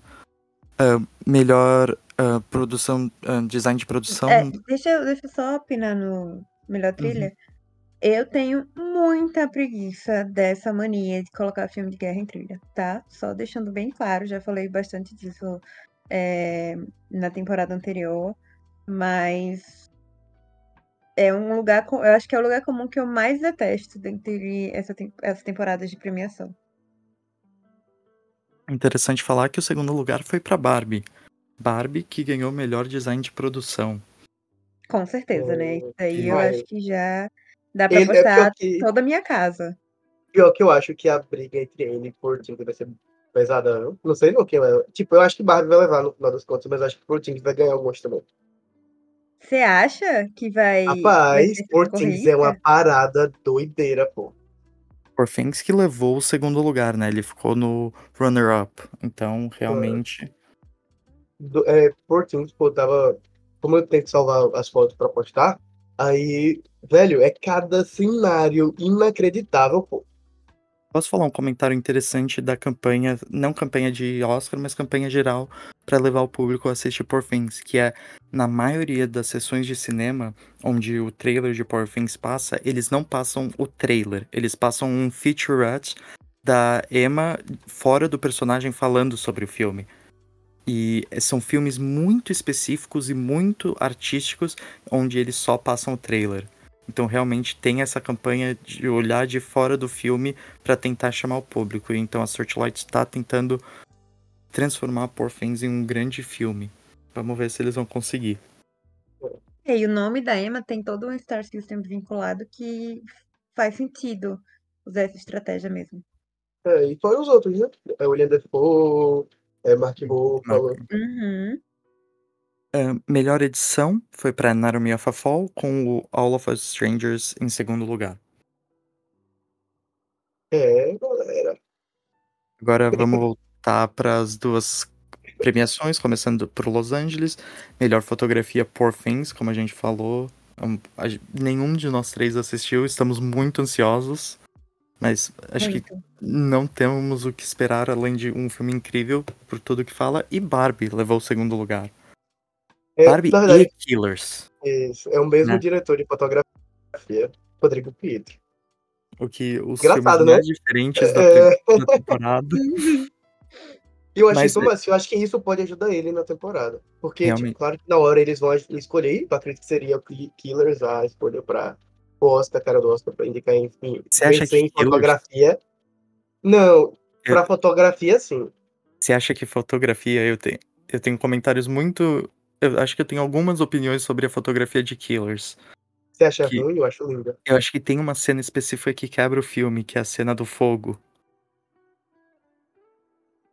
Onde a cena do ah, fogo? Uma casa pegando quebra. fogo. Ah! Eu, eu, acho que, principalmente, eu acho que a fotografia de Barbie é um, ela é diferente. É, é um deleite. É um deleite. É um, é um, mas é, ele ainda tem uma coisa muito impactante, principalmente em toda a história que a Greta tá fazendo durante toda a campanha, de como ela visualizou, como ela construiu o cenário, como tudo isso foi passado para a câmera. Eu acho que é, é, muito interessante ver quem que ele vai tentar realmente pegar essa categoria, mas... E ele pode ser indicado em dois, já aconteceu anos recentes, é o mesmo diretor de fotografia ser indicado em, duas, em dois filmes.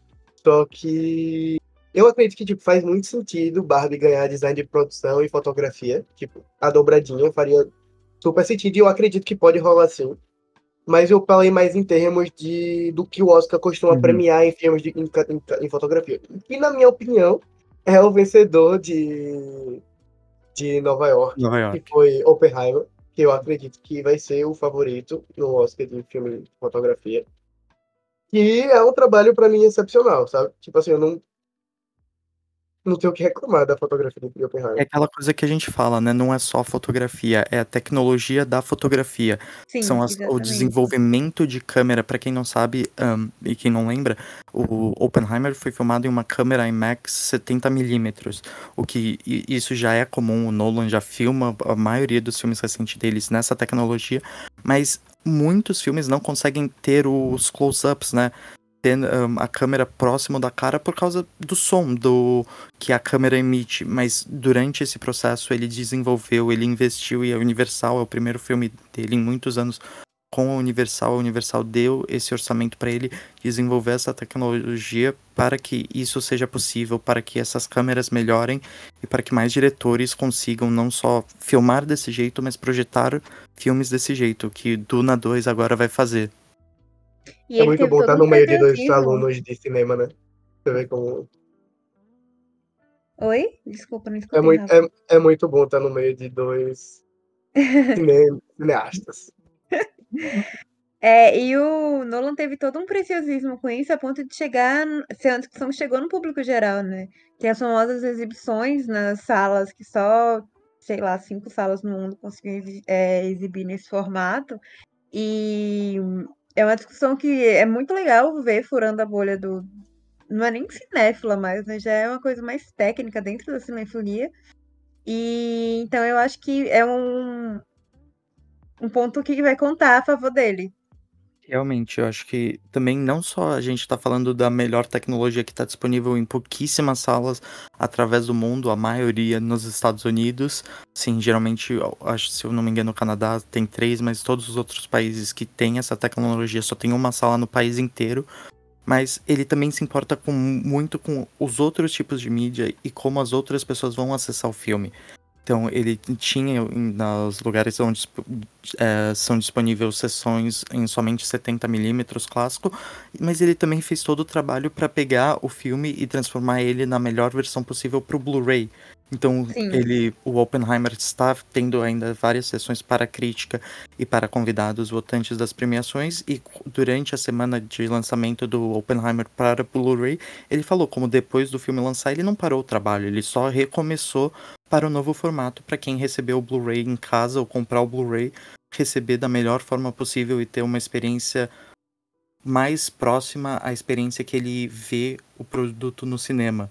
O que é muito interessante ver que também eles fizeram uma super campanha para vender Blu-ray, o que a gente não vê há anos. Acho que Uhum. provavelmente a gente ainda não tem os números, mas vai ser o Blu-ray mais vendidos na- nos últimos 5, 6 anos, desde que os streamings começaram.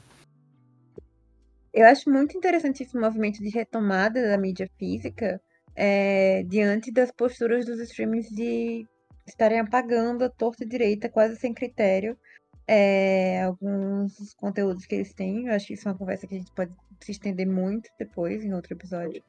Mas Eu acho que isso vai ser uma coisa da, da greve dos atores. Tipo, da greve dos atores roteiristas. Sabe? Principalmente Uhum, da, da retirada dos, de, do- de filmes e séries de catálogo sem aviso prévio. sim, Sabe? Então, eles sim. colocam nos próprios contratos: olha, a gente quer que tenha mídia física desse conteúdo.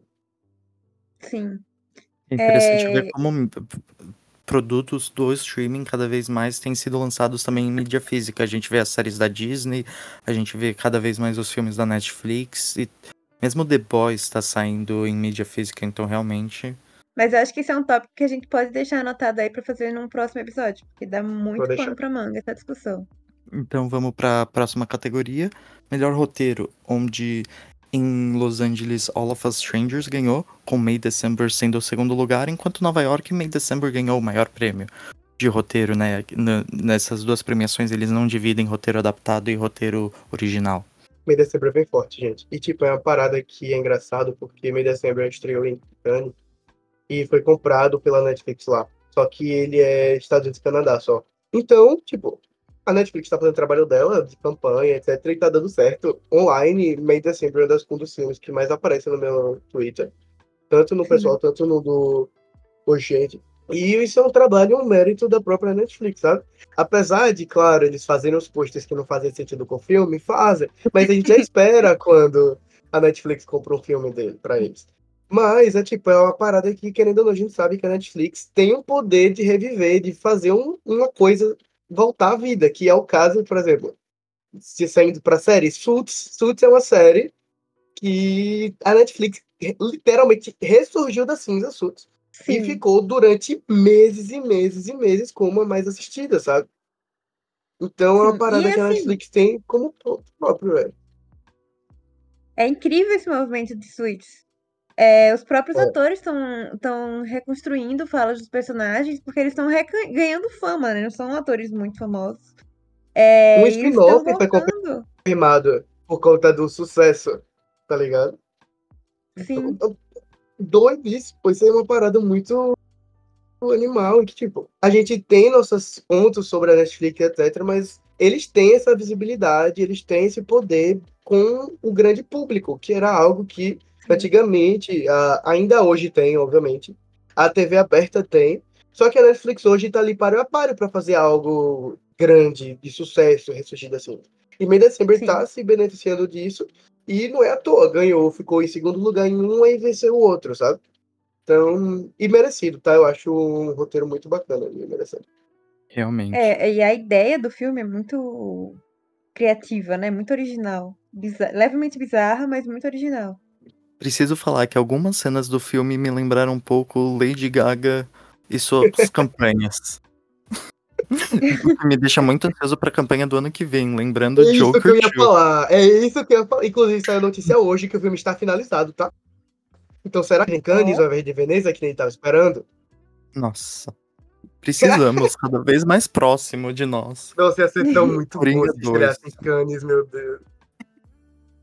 Se tiver 100 pessoas numa sala, você só precisa de uma pessoa em Cannes pra gostar de você, Lady Gaga. E nós já estamos aqui torcendo pra você. Você já tem Você tem três. três já. Você já tem três, olha aí. É só levar a gente não pra irônico- Cannes que a gente bate palma. E não, ironicamente, eu acho que ela vai botar por tempo em Coringa 2, tá? Sem brincadeira nenhuma, não estou zoando. Ela vai se redimir por House of Good, tá? Então, vê aí. Porque eu gosto ela muito não dela em. Só a campanha dela falando que ela ficou bêbada. Ganhou Nova. York, né? Ganhou Nova York, inclusive, se eu não me engano. Foi algum Uhum. das, algum das trifectas ela ganhou. Então, É, realmente, Aí. Lady Gaga, precisamos de você de volta para nos divertir na temporada e fazer a gente rir. E vai ser É. dois espectros, né? Vai ser Lady Gaga, de um lado, su- super alto astral, fazendo zoeirinhas, e Rony Rock Fênix sem querer fazer campanha. Então vai ser muito bom. Ela está em estúdio, imagina ela lançando o álbum e fazendo campanha ao mesmo tempo. Vai ser o ano da Lady Gaga. Mas E ela fazia falando- trilha do filme, né? Não? Ela fazia trilha do filme. É. Não falaram que vai ser musical? viu? Realmente, imagina os Little Monsters dando streaming pra as músicas de Coringa. É De tudo que o Coringa. Timothée Chalamet precisa. É o bilhão mais fácil da história que é.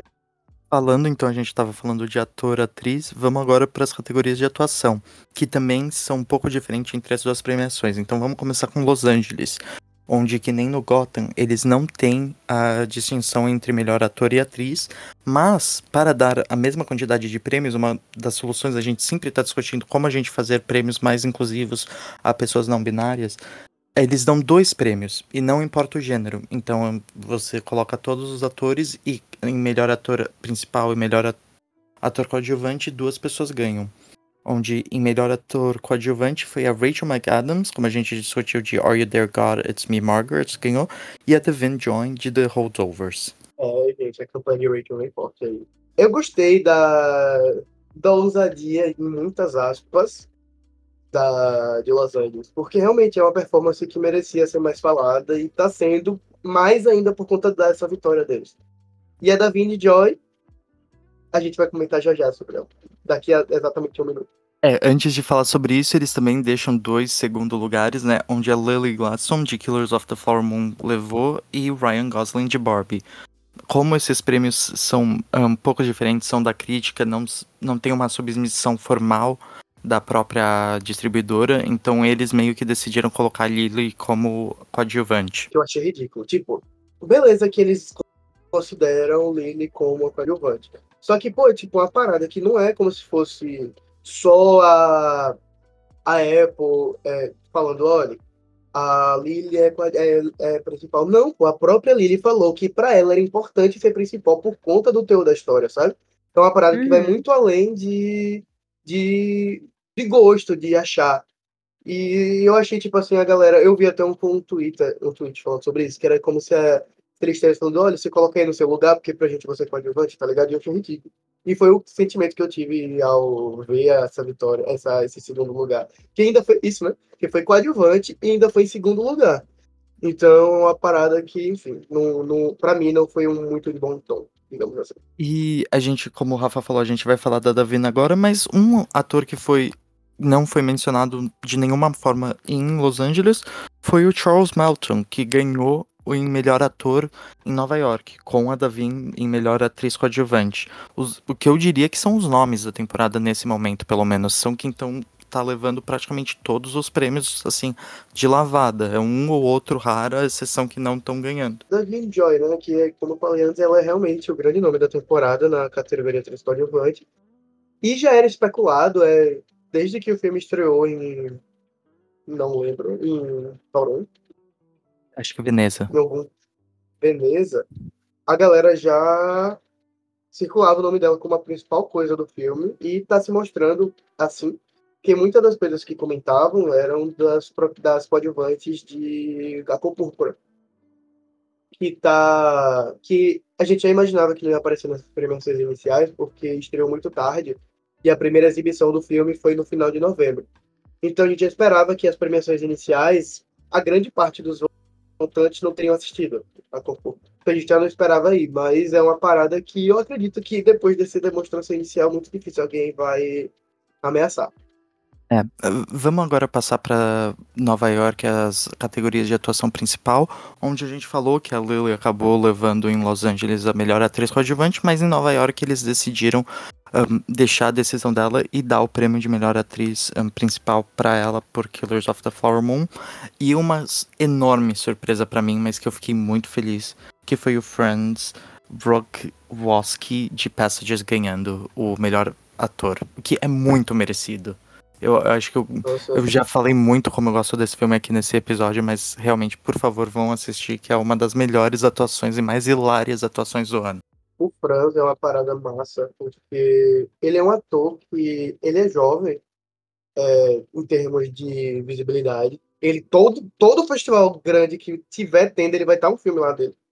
Se eu não me engano, até em Berlim tinham dois filmes dele é, lá no, na, no principal, em Veneza, e tipo. É, o Franz, ele tem uma sequência fenomenal de filmes, pô, ele teve Em Trânsito, ele teve Undine, ele teve Great Freedom, que foram todos grandes filmes internacionais dos anos que foram lançados, sabe? Então acho que é questão de tempo mesmo dele acabar figurando em uma, no Oscar da vida. Infelizmente eu não acho que vai ser por Passages, eu acho que é um filme que ainda ficou muito na, na bolha de críticos, etc. Mas eu acredito que ele tem um futuro muito promissor. Eu acredito que uns três anos, se ele fizer um filme com uma visibilidade bacana, se ele conseguir. E voltando agora para Los Angeles, os dois ganhadores, né, lembrando que eles fazem uma categoria conjunta onde duas pessoas de qualquer gênero podem ganhar, foram a Sandra Huller por Anatomy of a Fall e Zone of Interest e a Emma Stone por Poor Things. Eu não assisti esses filmes, eu tô muito agoniada, porque eu, tá, é, eu ouvi falar sobre isso, tá me deixando com muita vontade de ver. Eu tenho muito preciosismo da sala de cinema, sabe? Eu gosto de assistir com cheirinho de pipoca na tela grande, com as nuances do som, que eu não conseguiria na TV na minha casa. É, e, eu, e eu tô com o coração muito apertado. Eu moro em São Paulo, então a gente tem uma variedade maior do que é, que o Rafa tem em Aracaju, por exemplo, apesar de que agora eu tô em Aracaju, então os filmes desse final de ano eu também não vou conseguir ver por lá. É, se bem que agora com Cine Vitória a gente tem mais opção, né? Por aqui. Mas ainda assim, nossa, eu tô, tô muito triste que eu não tô conseguindo dar tantas opiniões aqui nesse episódio. Eu vou ter que acabar cedendo e vou ter que acabar assistindo do jeito que eu não queria, porque não tem como continuar esse debate. Eu tô muito curiosa também. Eu já peguei alguns spoilers no Twitter, que eu não gosto de pegar spoiler. É, então, infelizmente, as distribuidoras me obrigam a assistir de outros métodos. Eu acho muito interessante a gente falar da Sandra Huller, que é o nome internacional, e são duas performances impressionantemente diferentes, onde alguns festivais fizeram uma escolha muito interessante de colocar sessões uma atrás da outra uh, ah, para assistir as duas grandes performances dela. E é aquela coisa, né? Um, Los Angeles colocando geralmente Zone of Interest, a performance dela vai para a categoria de coadjuvante, mas porque ela já ia levar, provavelmente, eles já sabiam que ela ia levar melhor atriz um, principal, eles decidiram colocar junto para dar o prêmio pelos dois filmes para ela. E a Emma é aquela coisa que eu também ainda não assisti, tô muito ansioso para ver. É, mas vale lembrar que ela não é a primeira parceria da Emma com o Yorgos, né? É, eles já trabalharam juntos em A Favorita. A Favorita. E foi muito bem. Foi uma parceria que deu muito certo naquele filme. É... E dizem que eles já têm outro filme gravado, tá? Então, é, então. É, e eles, eles. Acho que eles casam muito bem juntos e eu acho que. Não assisti ainda, mas eu gosto muito da atuação da Emma em geral. Eu acho que ela tem aquela diversidade de ir pro drama, do drama pra comédia, pra o whatever que o Yorgos faz, que não, não, não existe em gênero, o gênero é Yorgos. É, e eu acho que eu não assisti ainda, né? Né, distribuidoras, mas eu, eu confio que tá uma atuação bem forte mesmo. E é legal a gente falar de novo de The Favorites para lembrar a vitória da Olivia Colman, né? Então a gente nunca pode deixar a Emma de fora da discussão, porque quem não lembra daquele Oscar onde a Olivia Colman saiu do nada vencedora? Do nada. É, então, pode ter que ganhar outra surpresa aí. É, é, é, para contribuir com essa discussão da Emma, é, hoje a IndieWire, todo ano, eles lançam uma pesquisa que eles dizem que é com os críticos do mundo inteiro. Que a gente sabe que, digamos que seja 70% Estados Unidos, 20% Reino Unido o resto espalhado nos pingados de outros países. Mas, é, nessa pesquisa, foram mais de 150 críticos. E ela foi eleita a melhor performance do ano. Então, é uma oh. parada que é realmente amplamente reconhecida, sabe? Ela em primeiro e Lily Gladstone em segundo. Em terceiro, Sandra Roller. Então é tipo, o trio, os, as três vencedoras de melhor atriz que a gente comentou aqui, é, vencendo. É, desse, desse, os críticos concordam com, com as vitórias. E vale lembrar que a Emma é muito querida também, né? Pelo, pelo público hollywoodiano, pelo menos. Eu nunca vi ninguém falando mal dela. Ela foi super bem quista nas, nos outros filmes que ela já fez. Ela ganhou por La La Land, né? Então ela tem a preferência já, mesmo antes de, de assistirem o filme, só o nome dela já tem essa força. Agora a gente estava falando sobre os críticos concordarem, mas a próxima categoria eu acho que não teve nenhuma concordância, porque falando em melhor diretor, Los Angeles deu o primeiro lugar para o Jonathan Glazer, de The Zone of Interest, e o segundo para o Yorgos, por Poor Things, enquanto Nova York deu para aquele que a gente já discutiu um pouco, que eu acho que seria a minha escolha do Rafa, talvez a da Nani, pro Nolan, né? Hum, é uma parada que... Escolha, não. Precisa assistir os outros filmes. É porque é, eu acho que realmente vai ficar Mito, eu ia falar que eu achava que ia ter entre os três, mas acho que não. Acho que vai ser tipo Nolan e Scorsese ali. E a Greta. Acredito que vão ser os três ali, porque vão ser os três grandes filmes do ano. E o Yorgos logo depois, por conta do de Portings, que eu também acho que vai ser um grande, um, uma grande peça dessa temporada de premiações. Mas eu gostei muito da vitória do Glazer, porque é, Zona de Interesse ela estava indo muito mal nas premiações regionais iniciais. A gente teve algumas premiações menores já acontecendo antes.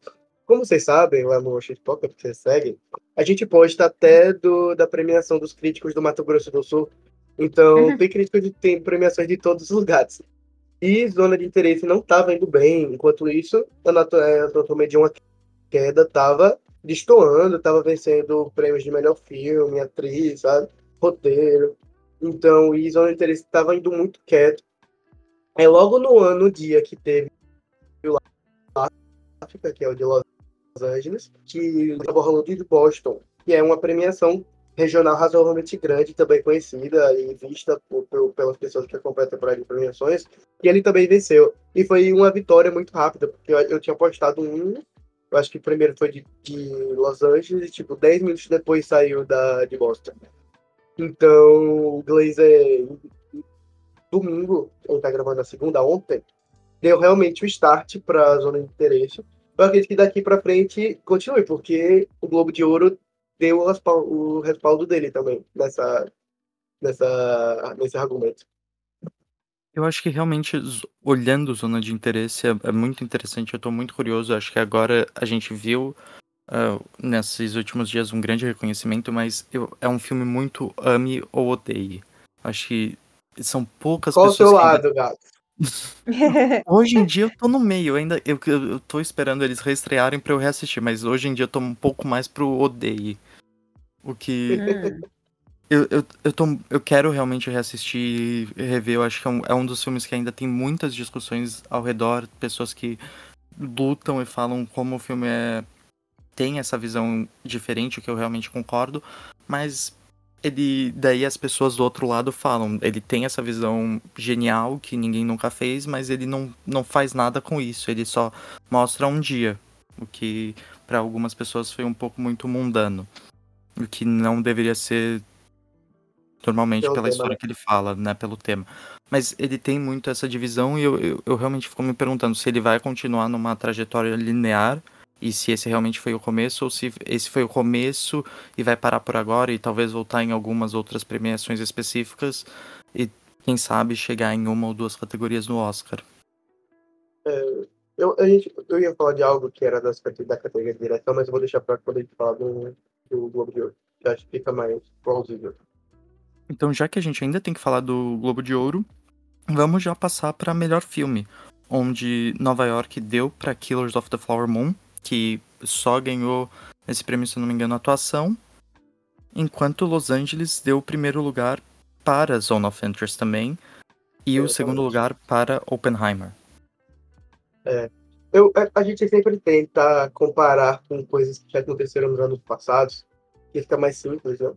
E é, muita gente estava achando que a presença de Anatomia de uma Queda e Zona de Interesse seria algo como se fosse é, Triângulo da Tristeza e A Poet with Destiny Front. São dois filmes internacionais, apesar de Triângulo da Tristeza ser falado em inglês.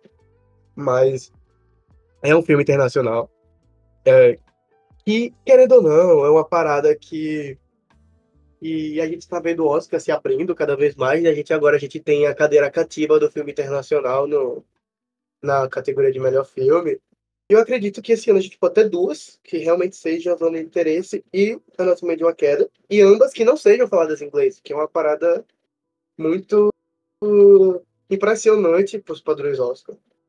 Apesar de. Enfim, são, é, sejam abordagens, mas não diria hollywoodianas, mas que não é tão diferente, sabe? É um, um é um drama, é um drama jurídico suspense, investigativo, e outro filme de guerra que os Estados Unidos amam.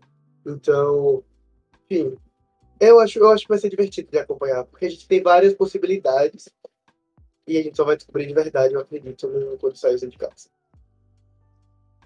Acho que realmente uh, as escolhas dessas duas premiações foram muito interessantes, porque eles deram para os dois grandes nomes que estão na categoria, né? A gente tem o Oppenheimer em segundo lugar em Los Angeles, o Killers ganhando em Nova York, e daí a gente tem Zone of Interest, um nome novo nesses últimos dias, ganhando o prêmio principal em Los Angeles. Então eles meio que jogaram a bola para todos os lados, e agora vamos ver quem esses provavelmente vão entrar na categoria principal, mas vamos ver quem vai prevalecer nos próximos prêmios. Exatamente. Agora podemos ir pro Globo de Ouro, não é mesmo? É... Uhum. Eu acho que o é nosso queridinho ame e odeie, né?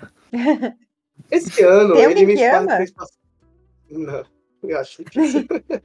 Mas esse ano ele me fez passar menos raiva.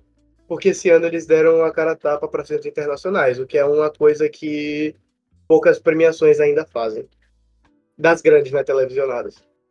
Vamos ver com o Critics' Choice quarta-feira. Que ainda quando a gente quando sair esse episódio, o Critics' Choice já vai ter lançado os indicados. Mas a gente não viu ainda, porque a gente tá gravando na segunda-feira, tá? Então fiquei com isso na mente. É... Vamos falar rapidamente sobre os indicados de televisão, tá? Que a gente já se prolongou demais nas outras, mas a gente passa um pouquinho aqui sobre. É... Começando pela categoria de melhor série de drama, tivemos os indicados 1923, The Crown, The Diplomat, The Last of Us, The Morning Show e Succession. Todo mundo sabe que todas as categorias de drama de Succession vai vencer. Isso não é dúvida para ninguém, né, acredito. Não tem, não e... tem outra possibilidade. É. Eu só preciso comentar sobre como The Morning Show está conseguindo essas indicações. A Apple... Porque a terceira temporada foi boa, Gaps. A do espaço, é que eles vão pro espaço onde uma pessoa era pra Gabs. ir pro espaço e daí eles mudam de ideia na você... última hora. Gabs, você tem que entrar na vibe. Entendeu? não, de verdade, tipo, eu não indicaria pra categorias de melhor série de drama. Não estou falando isso. Mas é uma temporada que é o que eu esperava do Globo de Ouro, ou de, de The Show, entendeu? Entregar. E, tipo, é uma temporada que, no final, não ficou pontas soltas. Foi uma temporada que me fez rir de vergonha. Foi uma temporada que me fez rir de qualidade de verdade. Foi uma temporada que me ficou, caraca, o que vai acontecer, sabe? Caraca, isso é muito óbvio. Foi uma temporada que me entregou todas as emoções possíveis. Então, eu não posso falar mal de uma série dessa. Entendeu? Mas ainda acho que tem um pouquinho de dinheiro do, da Apple, porque ah, realmente... não, sem dúvida. Porque eles têm For All Mankind, que é uma das melhores séries de drama da atualidade, da vida, do momento, assim. Que não é, porque é vista por poucas pessoas. Mas é aquilo, né? Norman Show é uma série que explodiu muito na primeira temporada, então eles já conheciam. E tem grandes nomes no elenco, ainda mais nessa, nessa temporada, que entrou John Hamm, entrou Nicole Berrari, entrou uma porrada de gente, sabe? Então, enfim. Dito isso aqui é a minha defesa para The Morning Show fãs. Mas Tô aqui mais pra The Show, mais que The Morning Show, minha surpresa foi The Crown, porque ninguém assistiu essa temporada. É, é claro The que Crown a gente tá sabe. um caso complicado. Tá complicado. Todo ano The Crown era indicado, todo ano levava alguma coisa. E tudo bem, porque a gente sabia que era uma série de relevância, mas, gente, The Crown foi, sabe? Quinta, Essa festa virou enterro há muito a, tempo. A quinta temporada matou a série, pô. E é Sim. impressionante, porque eu lembro que quando a quinta temporada lançou, a galera tava empolgada, pô, caraca, o novo elenco, sabe? Aquela parada, uhum. porque teve a mudança. E, pô, estreou, deu três dias, ninguém falava mais nada. Sim. Então é, é impressionante como The Crown realmente saiu da água pro vinho, ou do vinho pra água, no caso. Muito rápido, velho. É impressionante mesmo a gente acha que desde a primeira temporada as pessoas comentavam tanto sobre a, a expectativa e o que iria acontecer com todo o acontecimento que eu acho que todo mundo que tem tá nos seus 20 pra, anos pra cima, acompanhou da Princesa Diana, e realmente isso finalmente foi mostrado e ninguém comenta. E ninguém ligou.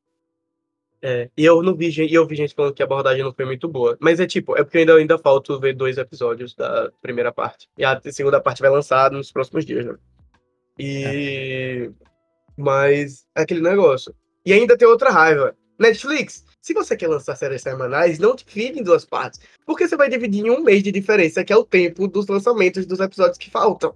Sabe? Ela tipo, lança semanalzinho, aí quando seria a segunda parte, você continuaria, sabe? Que não é uma série semanal, não tenha vergonha. Você pode se assumir, você tá lançando agora. Você tá lançando agora programas ao vivo, sabe? Ano que vem você vai ter uma partida entre Nadal e o novo menino grande do tênis, sabe? Sabe? Vai ser o primeiro grande evento. isso. Então não tenha vergonha, se assuma, a gente aceita você no meio, no meio televisivo. A gente pede pra você fazer isso, né? A escolha mais engraçada, eles esperando até nove da noite pra estrearem o último episódio do reality show de Squid Game, do Round 6. Pra E, todo velho, mundo não- assistir ao mesmo tempo. E É, tipo, não precisa ser assim, sabe? Tipo, beleza.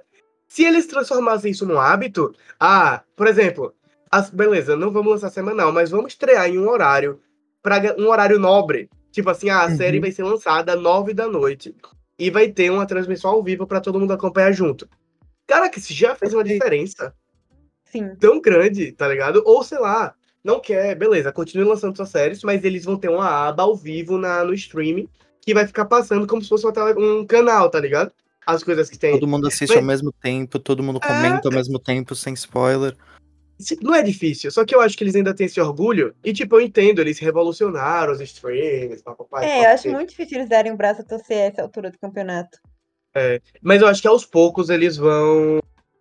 Não diria que completamente, mas eles vão tentar essas artimanhas, porque eles. Antes eles dividiam em partes muito raramente. E agora, quase toda a série grande deles eles estão divididos em duas partes, três partes, Uhum. sabe? Então eles já É estão fazendo lógico, esses porque tem que ter o gancho pra sustentar, pra gerar engajamento. Isso é muito óbvio. Isso- eles não terem sacado isso muito tempo atrás já é uma grande surpresa. Mas sabe aquilo de tarde demais? É, eu acho Eles também. insistiram nessa ideia e eles fizeram um nome nessa ideia de temporada, né? O termo maratona existe por causa da Por Netflix. causa da Netflix. E agora, eu não sei, eu, eu desejo que eles voltem atrás, com certeza. Pra mim não faz sentido esse formato de maratona pra proposta mercadológica, pra quem quer só sentar e assistir, num- matar um domingo inteiro assistindo série, maravilhoso. Mas pra gerar o engajamento, pra gerar é, disse-me-disse nas redes, que é muito gostoso você falar sobre séries com alguém, o que é que você acha que vai acontecer, que é E o White Lotus cresceu por causa tem. disso, né? Sim, com certeza. Todas as séries da HBO, né? O que foi. O que seria Game of Thrones se fosse maratona. É. Então, é, eu acho que já passou da hora deles voltarem atrás e assumirem que não é uma boa ideia, mas agora acho que eles já insistiram tanto nessa ideia que dar o braço a torcer vai ser. Não sei como relações públicas lidaria com isso. Minha, minha esperança é porque eu lembro que ano passado, nas conferências né, de, de investidores da Netflix, eles falaram que eles nunca iriam abrir mão de, tipo, de fazer transmissões ao vivo, sabe? E hoje, esse Hum. ano, eles, eles começaram do- meses depois com o da, aquele negócio de Chris Rock de comédia. Aí veio o reality show lá do, dos A casamentos. reunião dos casamentos. E, tipo, é uma parada que a gente sabe, tipo, reality shows como um todo, é, tanto stand-ups também, a galera gosta de comentar e ver junto. E Sim. eles perceberam, sabe? Só que aquilo, acho que eles estão indo muito devagar. E eu, eu- sei lá, daqui a três anos, quem sabe, eles não virem a chavinha. Vamos ver aí. Lembrando que a Netflix, é a Netflix que comprou o direito de uma das premiações. SEG, o do SEG SEG. do ano do que vem vai ser transmitido na Netflix. Então, é realmente, eu acho, não só a Netflix, a Disney Plus também tem feito isso devagar, mas eles passam os alguns realities da ABC ao mesmo tempo no Disney Plus. Então, são todos os streamings que O- tem que dar uma, uma visão sobre isso. Ah, ontem, anteontem, o show de Paul McCartney no Maracanã foi transmitido no Disney Plus, tá ligado? É, o, o HBO Max transmite premiações, transmitiu Critics desse ano, o Emmy, o Emmy não, né, que não teve esse. O, o Oscar, se eu não me engano, alguma dessas premiações grandes, transmitiram diretamente na HBO Max. Então, enfim, é uma parada que que tá, os streamers estão percebendo a mudança, só que esses streamers que já estão dentro do modelo tradicional é mais fácil para eles. Sim. A Netflix, que criou o movimento, acho difícil também, que nem o Nani disse. Mas enfim, vamos ver aí daqui para anos. Passando para a próxima categoria, que é a melhor série de comédia, tivemos The Bear, Ted Lasso, Abbott Elementary, Jury Duty, Only Murders in the Beauty e Barry. Inclusive, tem duas aqui que poderiam sair. E eu não sentiria falta. Only Murders in the Beauty. Duas. Sim, é porque assim, eu gosto Posso muito de Ted chutar? Lasso. Mas. É, eu também chutaria Ted temporada. Lasso. Eu, Gente, pior que eu gosto, eu não acho ruim, de verdade, tipo, eu não acho ruim, eu gosto. A questão é que tem melhores, sabe? Tipo, tem Reservation Dogs logo ali, tá ligado? Reservation Sim. Dogs é uma mini, a série de comédia maravilhosa, não é de comédia, é dramática, enfim. Tá nesse bolo, foi, seria submetida à comédia. E é maravilhosa, tá ligado? E eles assistiram. Sabe, não é uma parada muito distante deles. O Critic Choice indicou. Então é uma parada que. Inclusive, o Critic Choice deu um banho no, no Globo de Ouro em, televisão, tá? Queria dizer, Ah, não. mas isso não é todo ano, né? mas É, eu concordo com você. Only Murders in the Building, nunca entendi o apelo. Eu Sim. cheguei a assistir a primeira temporada e achei ok, no máximo. Segunda temporada eu desisti. Acho que eu assisti três episódios e chega. É, Ted Lasso, nossa, muito fã das, das duas primeiras temporadas. Muito cadelinha do, do Ted. É, mas essa última temporada decaiu bastante. Como você falou, não é ruim, é boa. Mas não atinge o nível que já atingiu e não atinge o nível de outras temporadas, como Reservation Dogs, eu concordo com você. É, as outras, eu sou muito fã. Amo. Abbott Elementary, amo. Adoro The Bear. Não sei se essa é a categoria certa, porque eu não lembro de uma vez que eu ri nessa temporada. Pelo contrário, talvez eu tivesse tido crise de ansiedade, mas ri eu não sei. Mesma coisa de Barry. Barry, eu entendo, parece mais comédia, mas ainda assim o tom tá muito mais pesado. E eu acho que a meu, última minha temporada de Barry foi mais, até mais engraçada. É no início, É. né? Depois. Mas porque ele virou uma sátira de si mesmo. Sim, Ah, sim. Mas eu concordo, ele é. Tanto é que assim, eu concordo que eu não rio em, Be em The Bear. Mas eu não. Eu, eu entendo ele chamarem de dramédia, sabe? Ele porque, tipo, por exemplo, aquela. O episódio do. Esqueci o nome dele. O episódio 7. O Rich. Ah, do, do o Cosby. It. Tipo, é um, é, é um episódio que, tipo assim, beleza, que você pode não rir, mas é um episódio divertido de acompanhar, apesar de você ter crise de ansiedade no meio, sabe? Então, eu entendo que pra mim eles também deveriam estar em drama, concordo. Mas, tipo, é uma parada que eu acho que eu aceitei.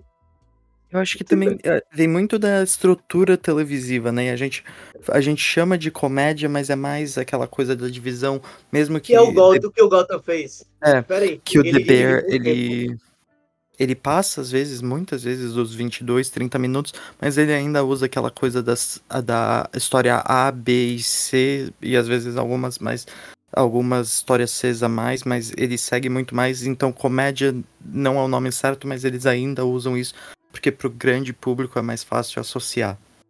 Então, mas eu acho que não, eu acho que a gente entende por esse lado, a gente entende formato de comédia, formato de drama, mas o grande público, esse- esses termos, essa dicotomia, ou é drama ou é comédia, eu não, não pega muito, sabe? Eu acho que que eles já passaram tem- na hora de revisar essa, essa divisão. É um mais tem- binarismo que não tem- funciona mais. Sim, é o que mais tem nas, nos tweets do que e bebê indica- indicado, ou vencendo alguma coisa de comédia, a galera falando, bebê comédia. Sabe? Tipo assim, eu não aceito que tá indicado. E tipo, é uma parada que eu concordo, que eu concordo, mas eu acho que já estamos na segunda temporada, eles continuam se submetendo pra comédia, a mudança que eles fizeram foi a a eu passar pra lead, que eu concordo plenamente, o que foi uma Uhum. ótima mudança. Sim. Sim. Sabe? Então, é aquele negócio. Vamos ver se na próxima temporada fica um pouco mais cômico, Mas um eu pouco acho-. Eu acho que até acaba sendo injusto, porque DB é uma puta produção. Eu acho que dentre essas é que vai ganhar. Mas Jury Duty é minha série de comédia preferida do ano. E é uma ótima série de comédia. É uma excelente série de comédia. Eu ria de chorar, tipo, cair lágrimas nos meus olhos. É muito boa, é muito original, muito interessante. É comédia no, em todos os sentidos da palavra. Porém, não é uma produção como The Bear é. Em relação à estética, a termos artísticos, então eu acho que é uma competição injusta entre as duas. E eu acho Porque que é, elas são- real- acabam nessa mesma categoria, meio que indefinida. é uma discussão tão válida, tem tantas séries pequenas, eu acho que a que me vem à cabeça que- muitos anos atrás é Nirvana The Band, The Show, que é uma série minúscula Nossa. que tem uma legião de Você foi fãs. lá no fundo. Eu tive que puxar porque eu.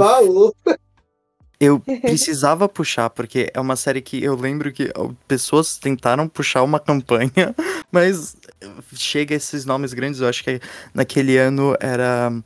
Agora me deu branco da série, mas era uma série total de drama que levou. Foi o. que a atriz levava também. Mas era uma série que não. É uma série que não se coincidia a categoria, não tinha nada de comédia e no M levava Transfer. comédia. É, tran- é. Então, É. realmente, acho. The Bear É, ainda então, entra um pouco que- mais. Sim, Mas eu acho que acaba sendo uma discussão, uma, uma competição injusta. Mas já deixa aqui, eu sou muito apaixonada por The Bear. Essa temporada, sei lá, poucas séries da humanidade chegaram nesse nível de qualidade. O episódio do Natal é uma das melhores coisas que eu já vi. É o melhor, coisa- é o melhor episódio que eu vi esse ano, com certeza, de série. Mas, nessa categoria, melhor comédia pra mim é Duty, sem dúvidas. Eu acho que ela pode se perder depois a gente fala disso, mas na categoria de ator coadjuvante, depois a gente fala também. Agora, passando para melhor série limitada, é, tivemos Beef, Lessons in Chemistry, é Beef da Netflix, Lessons in Chemistry da Apple, This Jones in the Six da Amazon, All the Light We Cannot See, que é horrível, da Netflix, Fellow Travelers, que é da Paramount Plus, e Fargo, que é da AMC. E, tipo, é, tirando All the Light We Cannot See, eu aceito Daisy Jones e porque eu gostei da série, sabe? Foi uma série legal. Eu gostei. Eu gostei das músicas, ficou comigo. Eu escutei bastante as músicas da série. E, tipo, eu, eu, eu acho que eu sou uma das pessoas que mais defendem Daisy Jones Six, porque eu acho que ela é o que ela precisava ser. De- Não, não. Tá, vocês não Eu gostam? como, eu, como fã da Taylor Jenkins Reid, eu não consigo aceitar aquilo, Rafa. Eu acho a maior pataquada que eles conseguiram fazer. Eles não conseguiram achar o estilo certo. Porque eu acho eu acho o que último realmente muito bom. Eu acho o último episódio Eu- eles fizeram aquela coisa para as fãs adolescentes, mas eu acho que qualquer Eu, livro, cara. qualquer livro da Taylor Jenkins Reid tem um potencial tão grande de realmente virar a gente. Acho que todo fã dela discute tanto sobre Evelyn Hugo. Evelyn Hugo pode ser um Oscar, o maior Oscar bait da história. Ele É. tem a qualidade. Mas depende, se eles se a Netflix transformar em uma série adolescente ou uma, um filme Não vai adolescente. ter- Não, eu não tinha visto que Camila Cabelo tava em negociação para assim. Então, se a gente transformar Evelyn Hugo em uma Cinderela, não, não, não tem como. Aí ela Ah, eu vai calar sua livro. boca, ela vai calar sua boca e vai levar o Oscar. A Camila Cabelo, eu vou ficar que nem a cara da Madonna entregando o prêmio pra ela. Não entendi a referência, mas eu suponho que tenha sido engraçado. É, mas tirando isso, é, tirando the Lights You Cannot See, Beef, Lessons in Chemistry, Fellow Travelers e Fargo são ótimas Hum. minisséries. Tipo, ótimas mesmo. Tipo, eu senti Eu muita não falta. Gostei muito de Lessons of Chemistry. Desculpa, eu sei que Sério? você gosta. Aham. Ah, eu Faltou adoro, né? alguma coisa pra mim. Ah, que pena. Eu acho ela muito boa. Você viu toda? Terminou? Ainda falta terminar, ainda não terminei. Eu faltou acho que dois. Mas até agora eu tô, eu tô amando, de verdade. Tô gostando bastante. E eu gosto muito da Bry, lá- Bry Larson, então talvez tenha sido isso também. Ela É, tá bem, ela tá muito bem mesmo, É, mas não é. sei, eu- faltou me pegar, faltou um chance, assim, sabe, na narrativa. Mas eu diria que, tirando Biff, que eu acredito que é a minha favorita daqui, eu gosto muito de ver Fargo de volta. Porque Fargo passou por umas duas temporadas um pouco difíceis de se acompanhar. Eu larguei a, a última, que eu não tava aguentando. E é uma série que tinha tudo pra ser maravilhosa, só que ela ficou arrastada. Pra mim não era Fargo ali, sabe? E essa temporada, nossa, voltou com tudo, voltou com o Juni Temple sendo indicada merecidamente por uma série que ela merece ser indicada. Que inclusive eu adoro ela na última temporada de Ted Lasso. Nossa, Ah, ia falar, você tá falando que ela não merece ser indicada por Ted Lasso. Se tem uma Não, coisa naquela. É, a- é, sim. É porque eu acho que ela em Fargo, ela tá mostrando a outra faceta dela. Porque ainda é meio cômico, porque é Fargo, mas é, ela consegue. É meio ação, é meio drama, ela consegue mesclar tudo de uma coisa só, é maravilhoso. Mas eu senti falta de A Murders at the End of the World, que é uma minissérie nova do FX, que é muito, muito boa. Foi indicado ao Critics de melhor minissérie, inclusive. É com Emma Corrin e Harris Dixon. Os... Tem Alice Braga no elenco, que inclusive ela tá muito boa.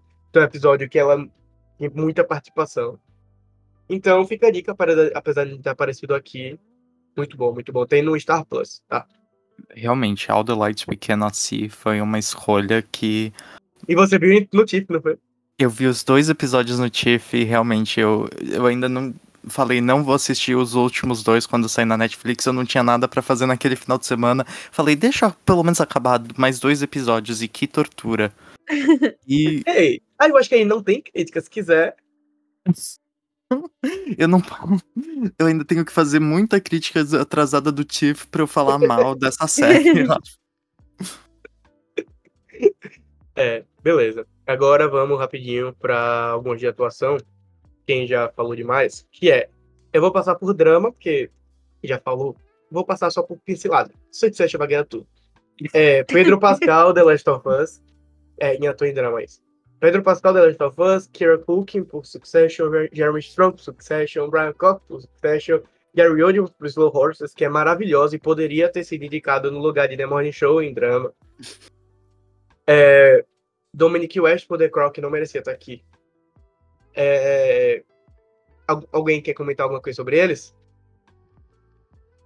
Acho que é Succession, E- Succession, Succession, né? Três vezes e Mas- vai levar um. Eu não concordo com o Brian Cox sendo indicado nessa categoria de principal. Mas, tudo bem, eu aceito. mas vamos voltar a falar da divisão de votos. O que é que vocês acham? Eu não acho que vai ter, não. Eu, Eu acho também acho que... que- é muito na verdade, eu acho- Eu acho que vai ser meio que aconteceu no ano passado, retrasado. Em um, o Brian Cox ganhou, o outro, o Jeremy Strong ganhou. Eu acho que aqui vai ser o Critic que vai dar pro Kira Culkin e eu acho que o Golden Globe de Ouro vai dar pro Jeremy Strong. Eu acho que é tipo, vai ter divisão, só que a divisão vai ficar tão concentrada entre eles que vai acabar Uhum, sendo deles, sim. sabe? Não, Talvez o Pedro acho. Pascal, assim, de boteja, sabe? Uma parada. Ah! Uma que eu não acredito que vai acontecer. Se tem uma premiação que isso pode acontecer, é o É o Globo Globo de Ouro. Se bem que agora tem muito, tem Sim. muito mais gente, né? Não é só 90 pessoas brancas, velhos brancos. Agora temos um pouco mais. Temos uma ou 120, duas cara. pessoas de cada outro país, completando cento, cento e poucas pessoas do mundo É. inteiro, pra representar o mundo inteiro. Pelo menos isso deu certo pra cinema, né? Pelo menos, olha, a gente critica muito o Globo de Ouro, mas a gente precisa lembrar que o Emmy não deu nenhum prêmio pra MJ Rodrigues e o Globo de Ouro foi o que deu. O que Então- deu, pois é. E foi É na época da polêmica não toda. É, no ano não E foi- televisado, no ano não televisado, mas deu o prêmio. é, melhor atriz em drama, Ellen por 1923, Bella Ramsey por The Last of Us, Kerry Russell por The Diplomat, Sarah Snook por Succession, Imelda Staunton por The Crown e Emma Stone por The Curse, que é engraçado porque The Curse pra mim é uma comédia. É muito. Entra na mesa. Muito comédia. Muito mais do que The. Bear. Mas é, é Sim. aquela discussão. É o formato, né? Mais dramático. Ele é uma comédia total, mas, Mas é eu um acho que isso foi submissão mesmo. Eu acho que se fosse por eles, eu acho que seria entrada de comédia, foi submissão aqui, eu acredito, tá? Isso eu vou dar o, a- dar o crédito ao Globo de Ouro, acho que foi E- totalmente submissão. Eu acho que todos nós precisamos agradecer, porque é uma coisa genial. Nathan Fielder com os irmãos Safdies era uma junção que acho que ninguém esperava, mas só a A24 consegue e ainda coloca a cereja em cima do bolo com Emma Stone. Ninguém, Se você velho. não tá assistindo The Curse, pare tudo pa- e vá assistir. É É, tá indo muito bem nas listas de. E tá indo muito bem nas listas de melhores do ano, inclusive, tá? Pra quem não tá vendo. Queria comentar sobre a Carrie Russell aqui, que eu gostei muito de Diplomático, foi uma das surpresas da Netflix desse ano pra mim.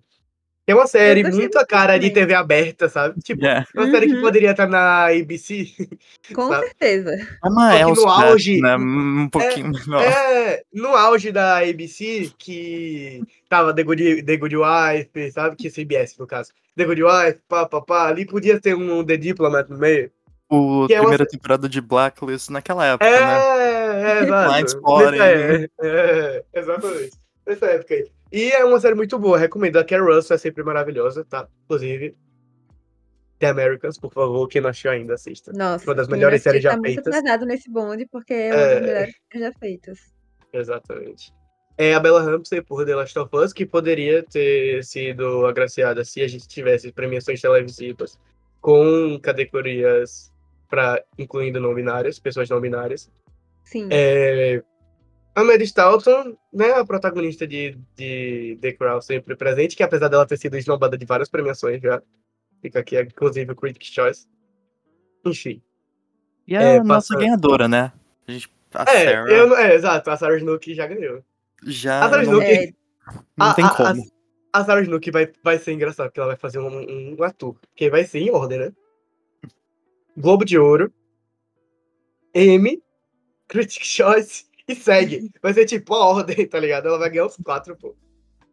Ela só não vai, ela só não vai conseguir ganhar o aquela, eu esqueci o nominho, que dá pra quem ganha todas as premiações mais o o TCA, o Television, o Television Critics Award. Enfim, tem um nomezinho que dá pra quem ganhou todas as cinco principais as premiações de televisão. Infelizmente ela não ganhou, eu acho que foi. Infelizmente, em aspas, porque eu acho que quem ganhou foi. Foi Quinta Brussel. Mas porque é uma categoria unificada. Mas enfim. Fica aí. a- Ainda assim, eu acho que a Sarah merecia. Aquela cena dela descobrindo a morte do pai, falando que ela não tá pronta, gente, aquilo ali é aulas, tá? De atuação. Não, é maravilhoso. Eu, mas eu vou confirmar pra vocês, porque lógico que eu falei errado. É homem e mulher, mas é pra ter comédia e drama separados. Quem ganhou foi a Roya Seahorn, que eu concordo. Eu concordo que a Roya merecia essa vitória aqui, porque ela vai ganhar o Emmy. Mas. Sabe? E eu, Sarah vai, deixa pra ela. Deixa pra Rhea, co- coitada. Tinha que levar pelo menos um pela última temporada, né? Não, é, e a Rhea é uma parada descomunal, sabe? Better Call Saul não ganhar nenhum Emmy é uma coisa eu não aceito. Inclusive, se o Bob ganhar em cima dos Successions no Emmy, eu iria aplaudir e ficarei muito feliz, tá? Deixa aqui já a minha pré-torcida. É, amigo, pode sonhar. Não vai acontecer, melhor. mas não Eu no- deixo aqui minha, eu deixo aqui minha vibração. É. Seu universo paralelo. Meu, meu universo. É melhor atriz em mus- é, comédia musical, em série de comédia musical. Tivemos a Ed Berry, é, Ed, eu não sei falar sobre o nome dela. Ed Berry é, é um pouquinho diferente, mas enfim, vocês sabem que é. É por The Bear. E ano passado ela foi indicada pela categoria coadjuvante. Esse ano elas foram submetidas pela principal, que concorda, ela é a principal junto com o, o Jeremy Allen White na segunda temporada. É, Natasha Lyonne por Poker Face, Kita Brunson por Abbott Elementary, Rachel Brosnahan por The Marvelous Miss Maisel, Selena Gomez por Only Murders in the Building e Ellie Fanny por The Greats. Eu acho engraçado porque Selena Gomez é a única, a única, a única premiação que ela consegue ser indicada é o Globo de Ouro. Toda a Eles temporada. ela na premiação, né? É. Eles precisam que ela esteja presente. E eu acho ela É, boa, tá? Eu por não acho ela ruim, não. Eu acho ela uma boa atriz na série. Ela faz Eu que acho ela bem ruim, Rafa. Nossa, eu acho ela péssima. Não, eu gosto dela. Não, não, Rafa, a gente não pode fala falar, tão- os fãs estão bravos com ela. A gente tá nesse período que a gente pode criticar. É, Ah, eu vi ela essa parada falou no Twitter, fãs. Os fãs estão Então- brigados com ela, a gente pode falar a verdade. Ela não é boa, mas ela não é ruim, tá? Ela tá ali no meu tempo. Ela fica naquele meio termo Lady Gaga. Ela, ela é a. Selena Gomez lendo as falas, gente. Ela não tem. Ela não, não atua, sabe? E olha que eu- ela era a minha preferida dos ex da Disney. Eu achava ela muito boa atuando. Mas ela não é mais atriz. Ela é uma vendedora de maquiagem mesmo. Ela parou por aí. E eu acho engraçado porque. Engraçado não, eu acho interessante porque é uma categoria muito boa, tá? Tipo, tirando a Selena Gomez, Uhum. aqui a gente poderia ter outras pessoas aqui indicadas, mas é uma categoria muito sincera, pô. Tipo, a Ayo, a Quinta, a Natasha, a Rachel e a Ellie, pô, são a- das grandes atuações de comédia da TV, sabe? A Emma Sim. Stone poderia estar aqui no lugar da Selena Gomez. Sim. Entra aqui, pronto. Aí nossa, nossa mudança. Poderia ter as atrizes de Reservation Dogs. Poderia. É, ator em musical comédia e série em musical comédia, Bill Hader por Barry. Os dois Martins de Only Murders in the Build. Jason Segel pela maravilhosa Shuriken, que merecia mais. O Jason Sudeikis por Ted Lasso. E o Jeremy Allen White por The Bear. Eu acho que a gente pode aproveitar. ganhar. um- É, sem dúvida. É, nenhuma. eu acho que não tem como. Eu acho que todas de, Apesar de do The Tomb Bear Raider vai ser ganhar. bom também. Eu acho que todas as categorias de DB eles vão ganhar aqui. Vai ser tipo Succession em drama. Como é o nome? É, é válido destacar que, The- que Ted Lasso foi super esnobada no Critics' Choice. Não conseguiu, não entrou em melhor série de comédia, não entrou em melhor ator em série de comédia, não entrou em melhor atriz coadjuvante em série de comédia. A única indicação que foi super merecida foi do Phil Duster em melhor ator coadjuvante em série de comédia. Que ele foi o melhor personagem da terceira temporada e que eu gosto bastante. E ele foi o único indicado no Critics' Choice. Ou seja, perdeu completamente de prestígio. Jason Sudeikis, você é uma piada, meu parceiro. No palco do público, você está em último lugar. E É, assim, não- e não tem como negar que perdeu muito a qualidade mesmo. Se perdeu muito nessa última temporada. o chroma key do último episódio no casamento. Nossa. Não, a gente não fala sobre isso. É muito, Hum, é muito difícil. O que era a primeira, a primeira temporada da série é, é traumático. é, tá. Agora os coadjuvantes.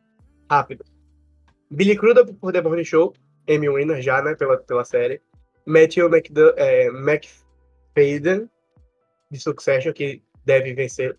O James Murchison por Jordito, que eu também acho que pode vencer. Eu acho que pode surpreender aqui. O Ibn Moss Basharash por The Bear, que eu também acho que pode surpreender. Então temos três possíveis vencedores dessa categoria. Eu acho que a única categoria que Succession pode perder É Essa. essa. se bem que a de É, coadjuvante também, depois a gente vai conversar sobre. É, Alan Ruck por Succession e Alexander Skarsgård por Succession, que foi os três que também foram indicados ao Emmy. É, é, enfim, Succession foi uma, é, se tornou a série mais indicada da história do Globo de Ouro. Nove indicações. É, atriz coadjuvante em série, de em série a Elizabeth Debicki, Debicki por The Crown, pela Princesa Diana. É, Abby Elliott por The Bear, que eu fiquei muito surpreso com essa indicação que eu não esperava. Que ela foi muito não bem na temporada, mas eu, eu acho que ninguém estava cotando ela como uma possível candidata. Ela tem pouquíssimo tempo de tela, né? Sim. E, mas ela, ela, ela é muito boa, velho. Impressionante. Ela é muito boa mesmo. A Christina Ricci por Yellow Jackets, que inclusive é outra série que a galera parou de assistir, aparentemente, porque só foi a única indicação da série. Tanto aqui, tanto no Critics' Choice. Nas duas, a, a Melanie Linsky, pô, ela não foi indicada nem no Critics, nem no Globo de Ouro, pô, que eu fiquei muito surpreso. Porque no Emmy, eu diria que ela era número 2, tá ligado? Então, é uma parada que realmente a galera esqueceu de, da existência de Jackets. É, a J. Smith Cameron por Succession. A Meryl Streep por Hermanos in the Build. E a de Hannah Ouro Weddingham precisa da Meryl Streep. a gente postou até, é a, é a- é a pessoa mais indicada da história do Globo de Ouro. É mais de 30 indicações. E a Hannah Weddingham por Ted Lasso. É aquilo. Se eles não quiserem dar mais um prêmio pra Meryl Streep, deve ir pra James Smith Cameron por conta do Bondinho Succession. Mas é aquele negócio, eu acho que vai pro Meryl Streep. Eu eu não- acho. Pode falar, Eu Nani. sou, eu obviamente gosto muito do trabalho da Meryl Streep. Acho que eu não tenho um ser vivo no planeta que não goste. Não tive, mas ainda assim eu não tive paciência de enfrentar uma temporada inteira só pra assistir a atuação dela. Eu acho que é boa, mas em geral eu acho que essa é a categoria mais fraca das atuações. É, eu gosto muito da Abby Elliott de The Bear, mas é isso, ela tem pouquíssimo tempo de tela. Então não sei se ela chegaria a ganhar o prêmio por causa disso. E obviamente ama Gary de Succession, acho que ela vai ganhar. Mas comparado às outras categorias, eu acho que faltou um, um, sabe, um grande nome de falar, caramba, não tem como. Mas aí que tá. é que merece." Essa categoria foi a que é o Globo de Ouro passado. Tipo, dos anos anteriores, essa categoria. Porque a gente vinha, tínhamos três grandes nomes de atrizes negras. E eu diria que estavam locks na categoria. Que é as duas de Abbott Elementary, a Cheryl e a Janelle.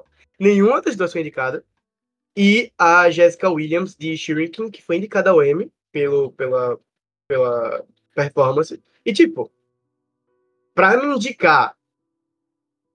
Tipo, tipo, tudo bem que eu gosto muito da Debbie Elliott. Por mim, ela é um dos menos problemas daqui. Mas, tipo, eles lembraram da Debbie Elliott, não lembraram da atual vencedora de melhor atriz coadjuvante comédia.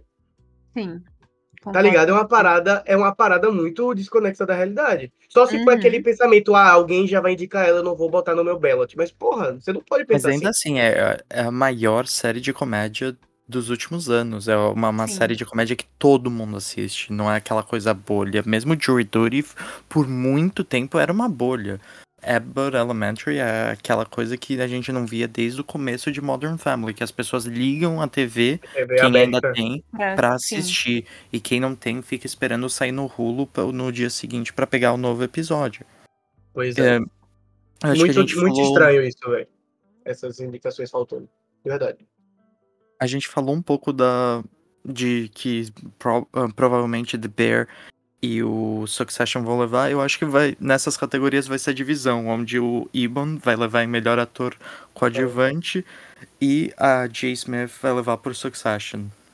E todos vão acabar com a mesma quantidade de vitórias. É, eu, eu- eu realmente. Porque eu acho que o Ibon é- é uma coisa muito engraçada que eu acho que aquele sétimo episódio não tem como É. não não ser o Os momento dele. falecidos M-Tapes.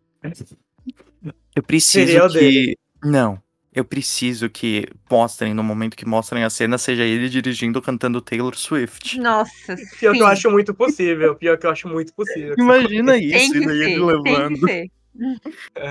Mesma coisa com a Smith, tem tantos momentos, acho que durante muito tempo da série, ela era a personagem favorita de muita gente. Essa última temporada, ela deu pra mim uma crescida no personagem, então eu, eu, espero essa dobradinha, o que deixe os dois empatados. É, agora, pra finalizar, tivemos as de TV, as categorias de, de performance em minissérie, a gente, principal em minissérie, foi engraçado, porque foi basicamente dobradinhas de séries. A gente teve é, o Sam Cleffin por Days Jones the Six e também tivemos a Riley Coffey por Days Jones the Six. A gente teve o John Hamm por Fargo, a gente teve a Juno Tempo, a Juno Tempo por Fargo. A gente teve a Lee Wong por Beef, a gente teve o Steve Yeun por Beef. E tivemos as perdidas, como o Betty Boomer por Keila Travis, que tá muito bem. E tivemos a Brie Larson por Listen in Chemistry, que é maravilhosa também. Elizabeth Então- Olsen por Love and Death, uma escolha. É, e aqui, olha, eu não acho Love and Death horrível, não. É uma dos níveis que as, as últimos dois anos de minissérie do M é uma minissérie muito ok. Porque eles já indicaram séries piores. A gente teve o Globo de Ouro indicando a série do, da guerra lá. Que eu esqueci, já me esqueci até de tão raiva que eu tenho dessa série. A All the Lights We Cannot See. Então, Ah, Love and Death é uma obra-prima, perdão. Outra que também é uma coisa, uma escolha, mas comparado com All the Lights, é uma obra-prima, é a White House Plumbers, que o Wooden Harrison foi. Outro nome grande, né? A Globo de Ouro a gente sabe que gosta de mandar os convites pra todo mundo. Qualquer pessoa que eles conhecem o nome, eles mandam um convite como a indicação e tá aí. Engraçado que antes de estrear, todo mundo fala, não, essa série aqui vai Ah. ganhar o M. Essa aqui, ó. E era, tipo, tinha tudo pra ser, né? Mas deu ruim. Deu Deu bem ruim, tá? Se deu ruim, eu fico pensando, se deu ruim na HBO, imagina se outras, outro, algum outro lugar tivesse feito. Sim. Ia ser uma catástrofe. Enfim. Nossa, gente, essa série é difícil, muito difícil. Não, engraçado é que eu assisti antes e eu tava animado pra mim, sério. Eu assisti o filme o dos, do presidente. Ah, o que ganhou o Oscar. VFK? Não, que é do mesmo tema, é do- dois hom- dos jornalistas investigando, é a mesma história. Enfim, é porque eu não lembro, desculpa, gente. É um filme clássico já. É tipo anos 70, 80. É, me esqueci. Todos os o nomes do presidente? Isso! Não é todos os anos do presidente? Que é essa história? Eu acho que é. Eu sei qual é que você tá falando. Pronto, maravilhoso. E, tipo, incrível, tipo, é, é perfeito esse filme. E eu não, caraca, velho. A minissérie vai, olha. Uhum. Pau a pau. E realmente, pau o inverso. é, agora vamos começar para de, de cinema. Como a gente já falou de muita coisa de cinema, muitas dessas séries a gente vai passar rápido. Então, não, não, não larguem. Se vocês estiverem aqui escutando a gente ainda, estamos terminando. É, vamos para a categoria de melhor animação. É, os indicados foram The Boy The Arrow, Elemental, Homem-Aranha através da Aranha Verso, Super Mario Bros, curiosamente como o segundo maior filme do ano, Suzumi e Wish, que vai ser a única indicação de Wish, eu creio eu, na temporada. É, mas eu, bora pontuar algumas coisas.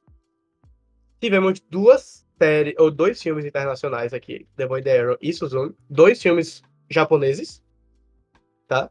É, então é um, um acerto da categoria. Tivemos Elemental, que eu acredito que vai ser o filme da Disney da, do ano, na categoria de animação, então faz sentido. Spider-Man, que vai, que vai brigar pela vitória com The Boy The Arrow. O que o Super Mario Bros. a galera tá menosprezando muito. E eu acho que vai ser de cada Oscar. De melhor, de melhor animação e canção. Então já fica aqui, porque a gente vai falar sobre ela já já. Eu acredito de verdade que Super Mario Bros. Gente, não faz sentido o, o, o, a categoria de animação, aquela categoria que eles gostam de valorizar. Que, a, os que foram bem, a gente já tivemos animações horríveis indicadas. Super Mario seria só uma, mas. Nesse, nesse voo dela. Eu, olha, eu, eu, não vou nem falar que eu prefiro. porque eu, eu não assisti, nem tenho a menor vontade, então só vou aceitar. Eu vou Mas, falar que eu gente, prefiro Super Mario ao filme das Tartarugas Ninjas. Então, se. Eu quero ver. Pior que eu acho que eu vou amar das tartarugas ninja, que eu amo. Eu era fascinado de tartarugas ninja quando era criança. Acho que o problema que eu tenho com ambos os filmes são muito parecidos, que é- são animações que visualmente são bem legais e são filmes para criança, mas tem tantos problemas no roteiro e é um roteiro tão básico e simples que a- acham E soluções tá tão tudo bem, eu só quero rir de tartarugas falando. Mas acho que tanto o Mario quanto o- as Tartarugas Ninjas têm um potencial tão grande, podem ter filmes tão melhores. E daí Super Mario escolhem 2 fazer- vai vir aí pra você gostar. É, Garfield ainda tem, a gente tem que aturar Garfield Garfield. ano que vem. o Vai ser indicado o Oscar ainda. 2025. Mas ó, a gente começou com animação, mas eu acho que você tá esquecendo uma categoria muito importante, Rafa. Vê a última categoria da página. sim, eu Eu tô esperando que tá ansiosamente a falando. gente chegar nela. Eu quero deixar essa aqui pra ir falar mais pra frente. Mas Aí tá. falar junto com o melhor filme. As duas mais Tá. importantes da noite. dois Ah, tá. melhores filmes que vão ganhar. Porque eu acho que eu já tenho a minha escolha. É, enfim. É, emendando agora com Super Mario Bros., a gente teve as categorias de canção. Que Peaches, cantado pelo grandiosíssimo Jack Black, da Escola do Rock, um dos melhores filmes já feitos. É, Mentira, tá? indicado. Tivemos três de Barbie. A de Billie Eilish, What I Was Made For, This is the Night de Dua Lipa.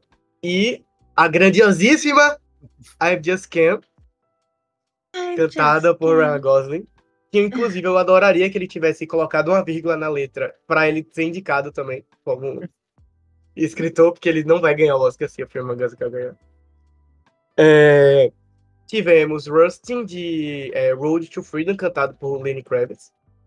E She Come to Me, de. a- a- a- o filme é She Come to Me. She Came to Me, a letra é. A música é Addicted to Romance, que eu não conheço. Que eu acho que quatro dos indicados ao Oscar estão aqui. Em minha opinião. E vai ser duas de Barbie, Peaches e a Duas? de Rust. Sim. Eu não sei se os três. Eu, eu acho que pode acontecer se os três indicarem. Porque eles iam amar ter Dua Lipa cantando na premiação. Principalmente Mas. os boatos que circulam são que a premiação vai começar com um medley musical de Barbie. Faz sentido. Ai, não, meu mas, Deus. não, mas olha, mas eu acredito super que ele pode indicar só dois e mais músicas da, da trilha estejam nessa abertura. Até porque vai ser um dos filmes. Se não, o filme mais indicado do ano na premiação, acredito eu. Que nem foi no, no Globo de Ouro, Barbie foi o mais indicado, com 14 prêmios, 14 indicações.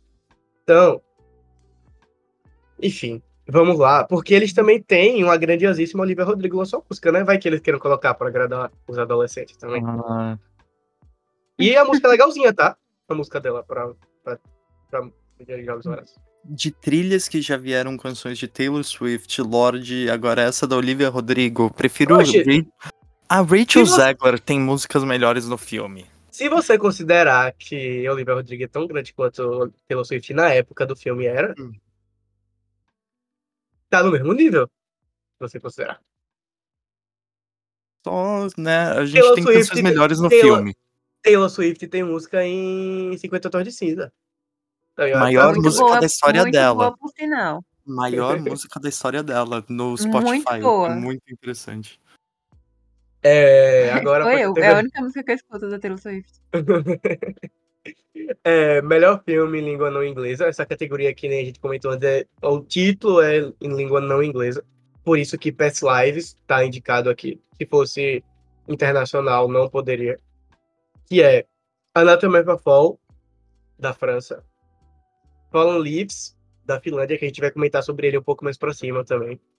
E O Capitano, da Itália, o indicado da Itália. É, Sociedade da Neve, um indicado da Espanha, que se passa no Uruguai. A zona, zona de interesse é, do Reino Unido e da Polônia. O que é uma categoria muito massa, porque se você for considerar que cinco dos indicados, cinco, quatro dos indicados estão em outras categorias, é uma categoria que faz sentido existir. Porque antes a gente tinha essa categoria como, ah, vamos dar para aquele filme internacional que a gente gostou, sabe? Tipo, toma, isso aqui é o suficiente que você pode ter. Agora a gente tem Anatomia de uma Queda, Zona de Interesse com potenciais de ganhar outras categorias também, sabe? Apesar de Past Live não, não merecer estar aqui, porque eu acho que poderia abrir vaga para outro lugar, para outro filme. Mas é incrível. E eu, eu não queria que ele vencesse aqui. Só que eu tenho medo de ser o único prêmio dele, sabe? Eu não, Não sei. sei. eu não, eu não consigo prever como que essa mudança no Globo de Ouro vai afetar as indicações. E se fosse o ano de ouro, é, o Globo de Ouro anterior, eu teria uma visão mais clara. Mas eu eu imagino que ele vai conseguir alguma- alguns prêmios. Eu acho que ele tá sendo bem quisto nessa temporada. É porque eu acho que os prêmios que ele tem pra ganhar, é, Anatomia de uma Queda também pode. Eu acho que Anatomia de uma Queda sobressaria, tá ligado? Entendi, tipo, é, roteiro, sabe? Enfim. entendi, vamos faz ver. sentido. Então acho que eles podem dar assim como. um, Ah, tome esse prêmio aqui pra você. Sim, é. É, Então, não seria trilha. de todo ruim. É, não, não seria. Seria uma ótima vitória. Sim. Seria tipo, pronto, Minari venceu, foi o único prêmio que Minari ganhou, porque na época ele não podia concorrer outras categorias. Na, na Uhum. categoria principal. E ganhou aqui nessa categoria. É, melhor trilha sonora: Oppenheimer, Poor Things, Killers of the Flower Moon, Zona de Interesse, Spider-Man Across the Spider-Verse e The Boy There, que foi uma indicação maravilhosa, que eu não nem assisti, mas eu tenho certeza que a trilha do Joe Hiahashi é maravilhosa. Que eles, todo, toda a trilha que ele faz é boa, então eu tenho certeza que isso aqui vai ser também. E você vê, The Boy The duas, dois filmes internacionais aqui, sabe? The Boy The Arrow e The Zone of Interest. A gente já começou é, essa trilha. E quem vocês acham que vai ganhar? Depois a gente vai ter uma- um episódio mais pra frente sobre, né? Mas que, assim, pensando hoje, com a cabeça de hoje. Hum, eu, eu- eu sou suspeita porque eu sempre acho que tem aquela preferênciazinha por guerra, mas eu acho que é Oppenheimer. É, também acho. Eu acho Todo que o o, preciosismo do Nolan vai, vai falar muito alto. É, é porque eu acho que a de Killers também tão foda. Eu também, A eu tri- também acho. Nossa. Eu acho que eu acho É- que o nome do Ludwig também vem muito forte com o do Nolan. Ele É, tem trabalhos incríveis e Oppenheimer já, já é um trabalho fenomenal também, mas eu tendo visto o Zone of Interest e apesar de eu também concordar que às vezes a, na academia, o Globo de Ouro, eles focam muito em filmes de guerra em trilha, se tem uma coisa que Zone of Interest faz muito bem é o trabalho com som e junto com a trilha, eles trabalham muito bem essa coisa de te deixar de não te deixar confortável assistindo o filme. Então acho que talvez ele seja a briga entre o Ludwig e Zone of Interest.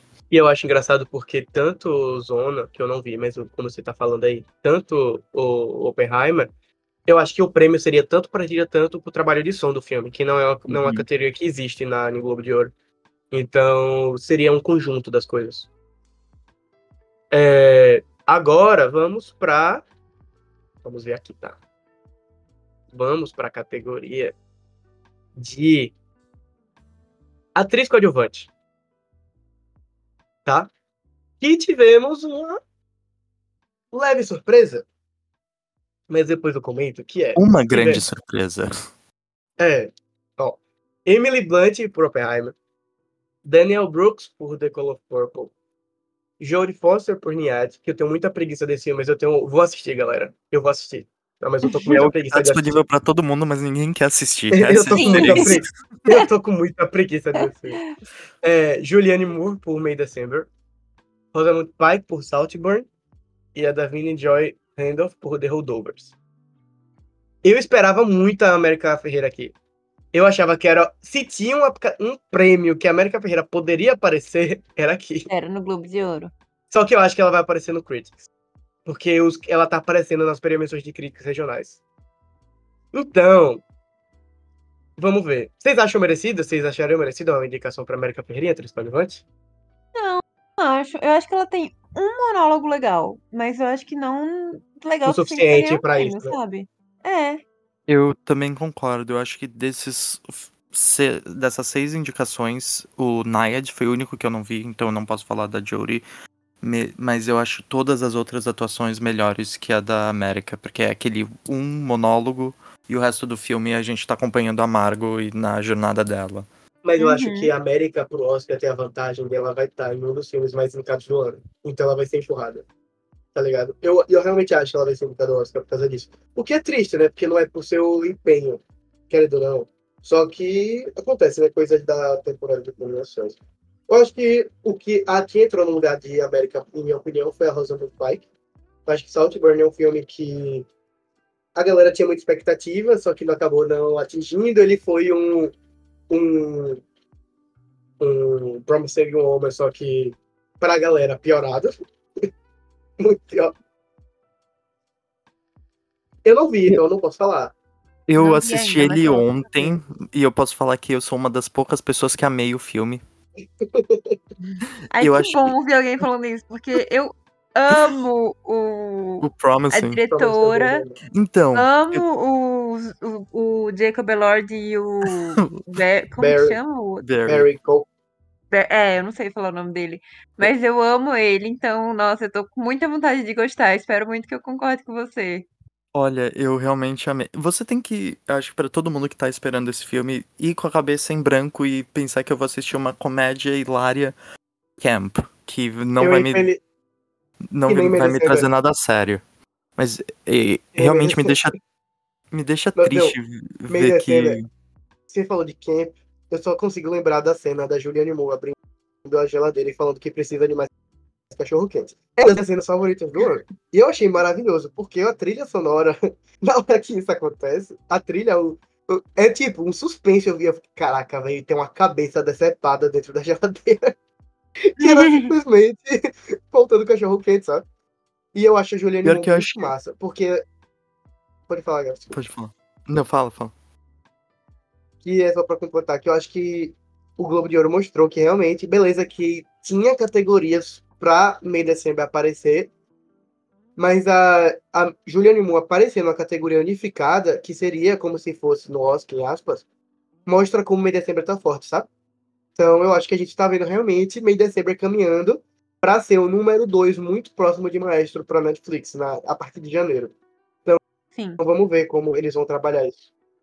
Eu só quero completar da Rosanda que realmente acho que se tem uma pessoa que pra mim merece ser indicada e tentar essa jornada é ela, porque o- ta- tem uma parte do filme onde a gente consegue ver um- uma mudança e não na- uma mudança na personagem, mas uma mudança na nossa visão sobre os personagens, onde todo o filme faz sentido e eu tô muito ansioso, eu quero muito, o filme vai sair em breve na Amazon, quero reassistir porque vai dar pra ver mais de perto toda essa jornada da personagem e ela faz ela e o ator que fazem o marido delas fa- dela faz um tem um personagem muito interessante enquanto o Barry e o Jacob fazem personagens mais simples e que vão atrair mais o público que a Emerald tava esperando. Eu acho que ela ela tem uma performance muito boa e eu entendo totalmente a indicação dela eu fiquei feliz pelo menos um prêmio colocando ela e só surpreso que de Quem- todos os prêmios esse é o Globo de Ouro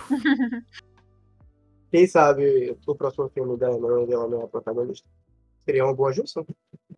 E lembrando que a, ela trouxe de É. volta a. Eu esqueci o nome Carey dela, mas a Mulligan. atriz principal de. A Carrie Mulligan. Outro Eu- personagem incrível, Hilária. É, melhor atriz, ou melhor ator coadjuvante, tivemos. Eu acredito que o top 5 do Oscar vai sair daqui, filho. É, William Defoe por Poor Things, Robert De Niro por Leader of the Flower Moon, Robert Downey Jr. por Oppenheimer, Ryan Gosling por Barbie, Charles Melton por Medesanger e Mark Ruffalo por Poor Things. Eu realmente acho que essa categoria tá entre esses seis, assim. Acho muito difícil sair outra pessoa aqui. Talvez não vai acontecer dois raios no mesmo lugar, né? Mas o Paul Mescal da vida conseguiu um embalo de Andrew Scott para entrar na categoria, que não acho que vai acontecer. Mas aí eu ficaria muito feliz se isso acontecesse. Sim, com certeza. Muito. Eu preciso falar do meu favorito morto há muito tempo, mas o Glenn Horton também, infelizmente, as nossas esperanças acabaram. É, Blackberry é, se não foi no Globo de Ouro, meu filho. Se não foi no Globo de Ouro, meu querido. Aquelas perucas mataram o filme. É a peruca. Ei, Blackberry é muito bom, gente. Aqui. E Nani, eu creio que seja fã número um de Ryan Gosling aqui pro Barbie. Você acha que ele ganha? No Globo de Ouro? É o prêmio pra ele ganhar, né? É, é- é a chance. Não, no Globo de Ouro. É a chance. É o prêmio, No Globo de Ouro, eu acho É o que prêmio- vai. Globo de Ouro. é Eu o prêmio que pra eles ele fazer o discurso dele audiência dedicado. do Ryan Gosling lá em cima. É o prêmio pra ele subir no palco, fazer o discurso pra tentar cravar a indicação dele no SEG, no Oscar, tá ligado? Sim. É aquele prêmio pra isso. É, exatamente. É, É, eu já consigo ver o, o post no X, é, vendo ele lá em cima, agradecendo a Margot Robbie, sabe? Pior- Tenho certeza que isso que eu- vai acontecer. pior que eu acho que aqui é um prêmio que o Charles Melton também poderia tentar ganhar. É, eu acho que por todo o efeito May December crescendo, eu acho que pode ser um prêmio que ele consiga ser o único prêmio dele, assim, sabe? Tipo assim, olha, um grande prêmio de Charles Melton da temporada. Mas você que acha que os o votantes da. Hollywood Foreign Press dariam o prêmio pra ele? Eu acho difícil. Rafa. Eu também vejo muito difícil. eu- Pelo personagem e pela carreira dele. também. Uhum. Infelizmente, isso não deveria contar, mas a gente Uhum, sabe que rola. mas a gente sabe como principalmente a. Hollywood Foreign Press é. Eu acho que a categoria mais impressionante vem a seguir, né, Rafa? É, agora vamos para as indicações de comédia musical, para você não, não lembro se vocês lembram, mas no Globo de Ouro tudo é dividido entre comédia musical e a categoria de drama. Em ator de comédia musical tivemos Nicolas Cage por Dream Scenario, e Timothée Chalamet por Ronca, que eu tô muito curioso para assistir, ainda não assisti. Matt Damon por Air, Paul Giamatti por The Holdovers, Joaquin Phoenix por Biel is Afraid, Jeff Uh! por American Fiction. E eu acredito que sejam, em termos de temporada de premiações, se você considerar que eles vão por isso, é o favorito. Ele está sendo indicado em muitas categorias de- de melhor ator. Mas se eles forem tentar por um lado meu cômico, musical, como o título já diz, Timothée Chalamet por Wonka, né? Mas eu acredito que seja para ele, sim. Eu acho que Jeff White Eu vai acho que- esse prêmio. Realmente, o único nome que a gente realmente fala em toda a premiação é o Paul. O Jeffrey ele entra em uma ou outra, eu ainda vejo o nome dele meio por fora, mas esses são os dois nomes, enquanto a gente tem o Joaquim que tem uma performance boa, assim, comparada com o filme, né, mas é aquela coisa, é o é Boas Afraid, não tem muito o que discutir. O Matt Damon e Nair também. O que, que a gente pode falar de mais uma biopic? O Timothy com Monka fica na nossa expectativa. Nani, você já viu ou ainda não? Ainda não. Nós três não vimos, então vamos esperar o melhor que a gente tem do nosso querido rapper. rapper amador. mas a gente, eventualmente, a gente vai ter que abrir um parênteses pra eu vomitar tudo que eu tenho pra dizer sobre Boas Afraid, tá? Não vai ser hoje, porque a gente já, já tá um episódio muito longo, mas vem aí, porque eu preciso desabafar. Dia, Além da minha crítica, eu preciso Nossa, falar o quão então, terrível esse filme é. já que a gente tem esse momento que a gente não tem mais tempo, eu preciso admitir que eu me fantasiei no Halloween de Boas Afraid. Ironicamente, muito importante. Meu, Alô? Tem um amigo que comprou o, o coiso, o pijama dele na loja da A24. Eu peguei emprestado e coloquei o spray branco no meu cabelo. Eu não ironicamente ia morrer de medo. Porque esse filme de novo, acho que a pior coisa que pode acontecer comigo é sentar na sala e assistir esse filme de novo. Olha, mas agora É. falando um pouco mais da categoria, se tem um nome que eu fiquei feliz de ver foi o do Nicolas Cage por Dream Scenario. Que também ele entrega uma, uma performance boa. É um filme bem comédia. ahn, tenta ser um pouco maior do que ele realmente é, mas o Nicolas Cage tem uma das melhores performances da carreira dele. Então eu fiquei pelo menos feliz de um prêmio ele ser reconhecido de alguma forma. É, a gente vai ter que dar uma correria. Mas agora temos atriz em musical comédia. Fantasia Barrina por The Color Purple. Jennifer Lawrence por No Hard Feeling. Natalie Portman por May December. Alma Poist por Fallen Leaves. Vamos comentar sobre isso. Margot Robbie por Barbie. E Emma Stone por Portals. Tivemos os nomes que a gente já esperava que aparecesse, que era Fantasia, a Lawrence, a Portman, a Robbie e a Stone. Essa aqui era cravadas que iam aparecer. Uhum. Mas a presença da Alma Post do filme de, é, Dina, eu não, peraí, viu? Norueguês, eu acho. Fallen Leaves é norueguês, finlandês. Mostra como, rapaz, o Globo de Ouro esse ano resolveu mostrar, caraca, realmente somos uma premiação internacional agora. Porque, tipo, não acho que nem a pessoa mais esperançosa com filmes internacionais e premiações estadunidenses ia prever uma coisa dessa. Sim, concordo.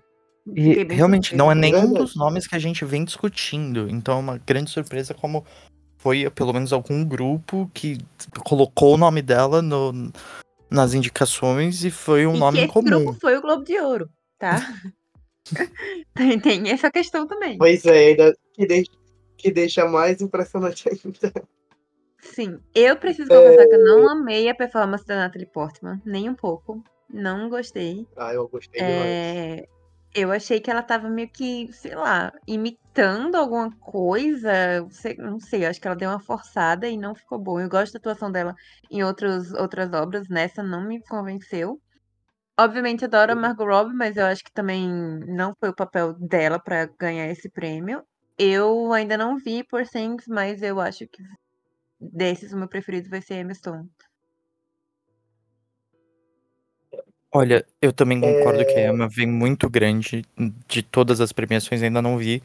Eu não posso falar muito de The Color Purple, que ainda tá ah, em embargo, mas eu acho que a Fantasia, se tem alguém que pode realmente levar algum prêmio, pode ser a Fantasia, porque ela vem muito forte. É aquela coisa, a gente discutiu muito sobre isso nas categorias de televisão, drama em comédia, mas aqui por ser um musical ele entra nessa categoria, mas é total um drama. E é o, o personagem dela é a personagem que carrega a história e carrega todo o peso da história. Então ela, ela traz esse lado dramático pra para todas as outras performances que tem mais o lado da comédia. Então isso pode fazer aquela coisa da votação dela ser um pouco mais forte. Eu tô ainda mais pelo fato que muita gente está discutindo o fato de que é, a Púrpura não foi indicada em melhor comédia, em melhor comédia musical, a gente vai falar sobre isso depois. Então, talvez faça com que a galera, caraca, sabe, vamos premiar, já quem fez essa merda, vamos ver se, sabe, enfim. É, agora vamos rapidinho para melhor atriz em drama. Tivemos a Lily Gladstone por Killers of the Flower Moon, a Carrie Mulligan por Maestro, a Sandra Hüller por Not a Mental Fall, a Annette Bening por Niad, a Greta Lee por Past Lives e a Kelly Payne por Priscila. Eu acredito que surgiu quem esperava assim mesmo, né, dessa categoria. Não fugiu muito, não distou demais do fato. Acho- Tivemos acho duas categorias, duas... Pode falar. Eu acho que eu só ia falar de novo a, a atriz de Naiads, uma surpresa, mas o resto realmente é o que a gente meio que tá esperando. É que Nayad é um filme muito físico, ele exige muito esforço, sabe aquele esforço físico de você mudar seu corpo, de você se submeter a longas horas embaixo da água. Então eu, eu entendo a indicação, não acho que vai ganhar nem um pouco, mas eu entendo porque os votantes acharam que merecia ter o nomezinho aí. Apesar de não ser realmente é uma um super tipo atuação, E é, e é um Mas- tipo de performance que é a cara do Oscar também. Então, sim. fica aí. é. Não, gente, eu não acho que chegue no Oscar, mas, mas tem mesmo esse, esse- esse- essa carga física, sabe? Além só das feições e do drama, tem muito isso de. Ela ficou muito tempo embaixo da água. É, tem toda a questão de respiração, tem toda a questão de, de m- mudar o corpo, porque ela é uma atleta, né? Então eu entendo essa indicação aí. É... Lily Gladstone deve estar aqui, né? Todos concordam? Sim, com certeza. Uhum. É, agora vamos para o melhor ator em drama. Bradley Cooper por Maestro. Cillian Murphy por Killian Murphy por Oppenheimer. Leonardo DiCaprio por Killers of the Flower Moon. Como Domingo por Rusty. Andrew Scott por All of Strangers. E Barry Cogan por Southward. E aí, o que acharam? Eu achei uma categoria bem coerente, bem boa. Bem o que eu esperava mesmo. Eu E concordo, acho eu acho que que não, não tem muito pra onde ir além do Killian Murphy, né? Sim. realmente não Quer tem dizer, muita é. surpresa. Se Segue eles aquela quiserem linha. premiar um, um bait, não culpa, né? Não não duvidaria não deles. Ah, se for pra gente sonhar, eu queria o Andrew Scott. Por único motivo, padre de Fleabag. Fleabag. É, mas eu acho que nem adianta Dizem que ele tá muito eu bom acho- mesmo em Strangers. É, não assisti ainda. Nossa, eu tô louca pra ver esse filme. Olha, Se eu for Mas- sonhar, eu sonhava um pouquinho também com o Barry, porque a performance dele também é hilária e é uma coisa de um personagem muito único O que, que eu eu acho que a achei, gente o que eu achei vai ver de engraçado, novo. porque eu achei que Saltburn podia estar em comédia, né? Tipo, é a mesma, pra mim, a mesma pegada de, sei lá, meio December, sabe? Uma parada meio. Eu, é, realmente, to- totalmente comédia, eu acho até um pouco mais engraçado que May December. Então é uma escolha bem interessante que É. eles fizeram. É, Agora, agora se tem uma- pra última categoria. Ah, desculpa, pode falar. Eu só ia falar, se tem uma categoria que Saltburn definitivamente merece, eu acho que ainda vai disputar muito com Barbie, se até conseguir entrar por causa de tudo que tá acontecendo com ele, mas é a categoria de melhor produ- design de produção, que é uma coisa impecável do filme. Hum. É, melhor roteiro. Tivemos Barbie, 14, Oppenheimer, Killers of the Flower Past Lies e Anatomy of a Fall. Eu acho que é interessante do Globo de Ouro nessa categoria porque ele não divide entre original e adaptado.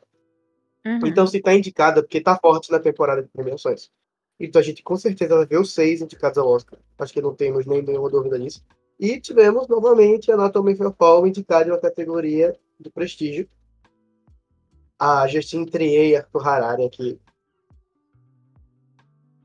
É, essa categoria eu não acho que sei, não, não chuto Não com sei tanta confiança. Não saberia falar quem vai ganhar, mas eu fico pensando se eles não vão dar um prêmio de consolação para Scorsese, né? Porque eu acho que ele não vai ganhar outra coisa. É, mas eu acho que pode ser também o prêmio de consolação, em aspas, pra Barbie. Porque não, Você eu não acho que a Greta ganhe em direção, e eu acho que ela não ganha em... Ah, não, tem comédia. É verdade. Tem comédia. E verdade. tem o grande prêmio comédia, da é, noite não é. também, que vem aí, que a gente É, ainda não então, falou. O maior prêmio da noite, gente. O maior prêmio da noite. vem É verdade, aí. você tem razão. Então Agora vamos pra direção. um pouquinho- Ah, desculpa. vai. Sim, sim. Podia ser de Past Lives, né? Essa aqui eu ia adorar ser de Past Lives. roteiro. Enfim. É, direção. Bradley Cooper por Maestro. Greta Gerwig por Barbie. Yorgos Lanthimos por Poor Things. Christopher Nolan por Oppenheimer. Scorsese por Killer of the Moon. E o que eu fiquei muito feliz de ver indicada, que é a Celine Song por Past Lives. Inclusive, quando tava rolando as indicações e Anatomy of a Fall tava em um monte, eu tava achando que a gente ia entrar no lugar de Past Lives da Celine Song aqui. Mas fiquei muito feliz com a Celine Song indicada em direção. Uma super categoria, tá? Só no. Nossa, muito bom, muito. Uhum. Muito boa. Nossa, esse ano bom tá muito bom. Eu amo quando isso acontece. Eu amo quando eu gosto de- da maioria dos indicados. Mas é uma categoria bem forte. Bem, bem massa. Então, qualquer um que ganhar aqui. Não vi maestro, não vi maestro, mas eu preferia que qualquer outro aqui ganhasse do do Cooper. Mas eu não vi, então fica aí a, a seu critério. Mas Não, eu acho que vai tá ficar, vai ficar com o Nolan, né? Eu acho que não tem muito o que discutir. É, eu também acho. Uhum. Mas é uma super categoria, de qualquer forma. Ó, não que eles vão fazer aqui, mas o Globo de Ouro gosta de surpreender vez e outra em categorias. Não acho que vai acontecer aqui. Mas Já pensou um Celine Song surpreendendo do nada? Não, É, não sei. Eu gostaria de ver o Yorgos ganhando esse prêmio, sabia? Porque ele tem estética tão pode ser também. É. Agora vamos para as principais da noite. Melhor comédia musical: Barbie, Poor Things, American Fiction, Holdovers, May December e Air. Eu acredito que Nossa, é o gente, principal. O que, que Pierre tá fazendo aí? Pelo amor de Deus. Eu acho é legal, mas não indicaria. Mas eu acho um É filme legal. legal, não é relevante pra um prêmio, sabe? Tem tantos outros filmes que a gente poderia indicar Sim. A cor púrpura, né, velho? Sim, Como é que você tem um filme. A, a cor púrpura é a categoria, tá ligado? É ela e Barbie. sim, É a é, categoria. exatamente.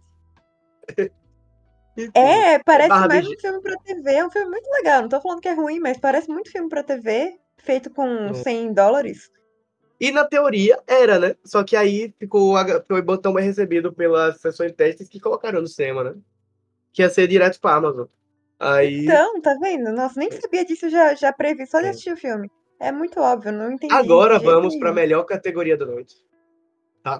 A mais esperada por muitos fãs. Sim. Porque vai, E se vai ter categoria? alguma coisa esperada, vai ser os fãs de um Sim. filme em específico. Se temos a categoria, o Ai, primeiro ano da categoria Rufem os sabores. Cinematic and Box Office Achievement. Tá? Ou seja, é, filmes que foram sucesso de bilheteria, não necessariamente pela qualidade artística, mas pelo sucesso com o público. Que não fez sentido por conta de um indicado aqui que eu amo, mas não fez sentido. Mas a gente vai falar sobre. Vamos lá. Barbie vai ganhar, maior filme do ano. Enfim, Será? É indiscutível. Então, eu acho que pode acontecer uma coisa muito engraçada aqui. Mas eu não sei como Calma, eles vão mas fazer. Quem vota são. São é um- eles, são eles, sim. São Ah, eles. então, então vai. Eu acho que é Barbie. Mas. Guardians, é, Guardiões da Galáxia 3, que é um bom filme, é o melhor filme de herói que saiu esse ano. E não é. Uhum. Eu gosto, mas, enfim. Tá, mas dentro da categoria filmes de heróis que caíram esse ano, a gente já tá lá É, embaixo. é, tá? é, da- mas, hã? A gente não tá bem, né? É, John Wick 4, que é maravilhoso. Missão Impossível, Dead Rock Part 1, que é maravilhoso também. Que foi um flop de bilheteria, então eu não faço ideia do que esteja fazendo aqui. não se pagou, não foi bem na estreia. Tipo, não tem nada de bilheteria aqui, tá? Mas foi indicado e, e como é ótimo, eu aí pra ser participando pro Globo de Ouro. Oppenheimer. Spider-Man Across the Spider-Verse. The Super Mario Bros. Segundo maior filme do ano. E Taylor Swift, dera Quem diria, né? Mas aí, gente, eu acho que é só pra ela aparecer no tapete vermelho. Ah, sem eu dúvida alguma, sem dúvida não alguma. tem, não tem páreo. Os fãs podem fazer o, o escândalo que eles fizerem, mas é só só pelo tapete vermelho mesmo, porque Mas conhecendo os votantes da, do, da Hollywood Foreign Press, vocês acham que eles não vão querer dar a oportunidade de deixar ela falar e subir em cima do palco? Eu penso nisso, porque Barbie vai ganhar comédia. Lembrando que o Globo de Ouro foi a única, a única premiação que indicou ela no por Cats, lá naquela música. Então, realmente, eles têm um histórico. A gente vê o- todo o caso da Selena Gomez, a Lady Gaga.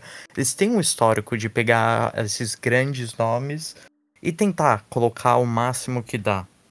Gente, mas é a primeira vez essa categoria, eles já vão começar dessa forma. Eu me recuso a acreditar Mas nisso. eu acho só- que, tipo, se for para eles votarem no que eles acham melhores, desconsiderando que Barbie e Oppenheimer devem ganhar outras categorias lá, seria uma boa oportunidade de premiar, por exemplo, o John Wick 4, sabe? Que é um filme que tá aparecendo em diversas listas de melhores do ano, tá ligado? E, infelizmente, como é um filme de ação, não tem essa potência de chegar em categorias grandes, além de, sei lá, fotografia, tá ligado? Uhum. Então, Não, mas eu acho que sei. pra proposta desse, se eu entendi bem, a proposta desse, dessa categoria pra esse ano, não tem outra resposta. Essa É, categoria Barbie. podia ser só ter uma indicação. Porque os outros não chegam nem perto da Barbie. Essa categoria podia ser tipo aquelas de honorárias, tá ligado? Tipo, ah, o maior filme do ano foi esse, vamos reconhecer, tá ligado? Sim, exatamente. Eu realmente acho que vale a pena. Eu acho que Vingadores não tem um prêmio, é, é, Guerra Infinita não tem um prêmio diante de tudo que fez, não faz sentido, sabe? É um marco cinematográfico, não adianta. É muito pop, é muito mainstream, mas é um marco cinematográfico, a mesma coisa de Barbie. Mas daí você comparar com John Wick ou Taylor Swift, ou sei lá, eu não, não entendo. Eu acho que se essa categoria não for pra Barbie, eu vou precisar rever o conceito do que, que eles querem dizer com isso. Realmente, eu acho que o problema dessa categoria e todo ano que a gente discutia anos atrás, quando o Oscar falou que introduziu uma categoria parecida, é que cada pessoa tem uma visão sobre a categoria. E a gente, principalmente esse ano, a gente não sabe o que o, cada votante vai pensar. O que Uhum. o maior filme de maior de grande bilheteria significa. Pode ser o maior filme, o filme que passou um, um bilhão, pode ser um filme que trouxe pessoas diferentes ao cinema. Então acho que cada votante vai ter uma visão muito diferente do prêmio. E talvez através de quem ganhar esse ano a gente vai poder começar a ver um, uma, ter uma visão mais clara sobre o prêmio. E, essa, e mesmo as pessoas que não, não talvez não entenderam o prêmio, não sabem como votar, vão seguir os parâmetros desses primeiros anos com esse prêmio. Se esse prêmio continuar, né? Porque realmente dar um prêmio assim é uma, é uma coisa diferente, que o Globo E é de Ouro é o primeiro tentar a fazer. É, e o engraçado é que essa categoria era pra ter filmes que não estivessem nas outras categorias. Só que esse ano, dois dos grandes sucessos foi Barbie e Oppenheimer, tá ligado? Sim. Então, enfim, né? É muito legal. É, o que eu acho, não, é maravilhoso. Mas, eu acho que pra proposta, quando eles construíram, eles não esperavam isso. Porque se ele vai ser um Não. prêmio que vai ser entregue muito provavelmente a outro filme que já vai ganhar também, nessa, em alguma outra categoria. Então. Agora vamos pra última categoria da noite. A mais prestigiada, né? Que é melhor filme de drama. Temos Oppenheimer, Assassinos, Assassi- Assassinas da Lua das Flores, Maestro, Vidas Passadas, Zona de Interesse e Anatomia de uma Queda. E aí?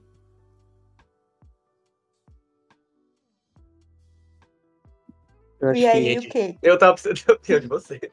Oppenheimer, né? É, eu não, não tem, tem dúvidas nessa categoria? Será que esse ano não. um? Já pensou o Ah, maestro do nada? É... Desculpa, essa Não, não. Se for pra fazer uma surpresinha, vai ser Assassino da Lua das Flores, mas ainda assim eu acho. Não sei. Ia ser muito Pode interessante também ser, se fosse algum pode dos ser a internacionais. surpresa da Ah, noite, mas eu acho que seria meio improvável até. Mas eu acho que se eu acho que pra ser considerado surpresa seria, sei lá, tipo, Anatomia de uma Queda ganhar, tá ligado? Mas eu acho que se for pra ganhar alguma categoria de fora, acho que vai ser o roteiro. Anatomia de uma Queda. Sim. Hum? Isso seria bem possível até. Acho bem possível que ela possa ganhar também. Eu Enfim. acho que no momento que a gente tá, Oppenheimer ainda é o grande nome da temporada, tanto pro Oscar quanto para as outras premiações. Acho que vai ser uma grande surpresa, em- especialmente agora com toda a campanha que eles continuam a fazer. Eu acho quase toda semana tem pelo menos um, uma sessão para crítica e para os sindicatos em Nova York e Los Angeles. Eles vão reestrear agora em janeiro, como a gente já falou, em todos, em vários cinemas IMAX através dos Estados Unidos e Canadá. E eles vão continuar essa campanha até o último dia da votação do Oscar. E o Nolan provavelmente vai continuar falando até depois. Porque o que ele gosta de fazer é falar sobre os filmes dele. Nossa. O que, é que esse homem não. não gosta de falar sobre cinema e sobre especialmente os, os filmes dele? Tá errado não. Tem que honrar o trabalho próprio. E dessa vez, com muita notoriedade, né? Porque Tenet eu gosto, mas, né? Mas, né, é Tenant. É Tenet. E aí, o próximo filme dele é Tenant 2, Rafa. Vai vir aí os Nossa. que os fãs estão Eu ia pedindo. adorar, tá? Eu ia adorar, não vou mentir, não. Se ele quisesse fazer, eu não iria ignorar, mas eu acho que ele. É o que ele Não. quer, não é? Não é o que o estúdio não quer? Não, eu acho que ele não faria isso, não. Acho que ele iria pra um outro. Eu acho que ele ficaria muito animado. Acho que ele vai ficar muito animado com o Oscar de novo e vai fazer outro. Você acha, você acha que ele vai pular a tradição dele? Porque geralmente ele tem É, feito um um pipoca sci-fi e um. é, e uma recriação histórica, né? Dunkirk, The Tenant, agora Oppenheimer, o próximo seria uma pipoquinha. Eu ia adorar. Provavelmente eu gosto das pipocas do Dolan. A origem, apesar de ser clichê, é um dos meus filmes favoritos, tá? Então, fica aí a, a dúvida. Mas, tipo, é uma categoria que eu, tô- eu concordo com vocês. Eu acho que Oppenheimer tá na mão dele, mas eu, não, eu adoraria uma surpresa, sabe? E eu É, acho que o Globo também. de Ouro é uma premiação mais provável de fazer isso, porque eu acho que o Critics é muito mais rígido. O Critics gosta de prever o Oscar. Sim. Então, Critic vai dar pro Oppenheimer. Agora, antes da gente acabar, eu preciso relembrar de um filme que a gente falou tanto e que antes da temporada começar, só que hoje a gente não mencionou o nome dele uma vez, que é Ferrari. O que que aconteceu? Nossa. Aconteceu que não a virou gente falou da prioridade da Penélope, Danil, né? mas Não realmente virou prioridade, Danil. a, a festa virou um enterro, né? Porque eu só vejo Muito. críticas horríveis. Algumas Eu acho que eu vou gostar. eu acho que eu vou gostar. Quando É um você tipo falou, eu eu falei, nossa, esse filme foi esse ano? Cadê? Sabe? Tipo, É importante falar que ele nem Realmente- estreou nos Estados Unidos ainda, estreia no dia 25. Então, eu acho que a Neil foi meio ruim com ele nisso. Tipo, ele estreou cedo, estreou em Veneza. E perdeu todo o hype que tinha, tá ligado? E, tipo, a volta de Michael Mann, tá ligado?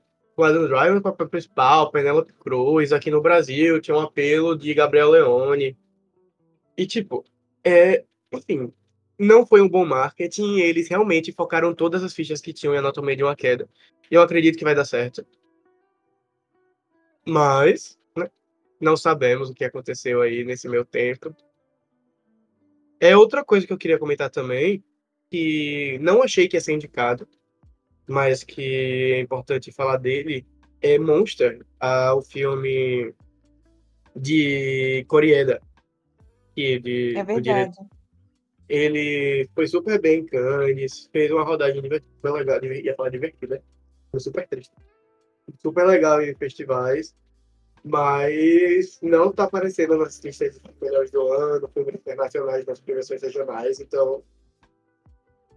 E o Capitano da Itália, que foi indicado do Globo de Ouro, tá aparecendo mais. Fallen Leaves, eu acho que essa indicação fora da categoria de, de filme internacional deu um, o ponto que ele precisava para divulgação da categoria. Tá vendo aí, Globo de Ouro, às vezes, pode ser legal, tá?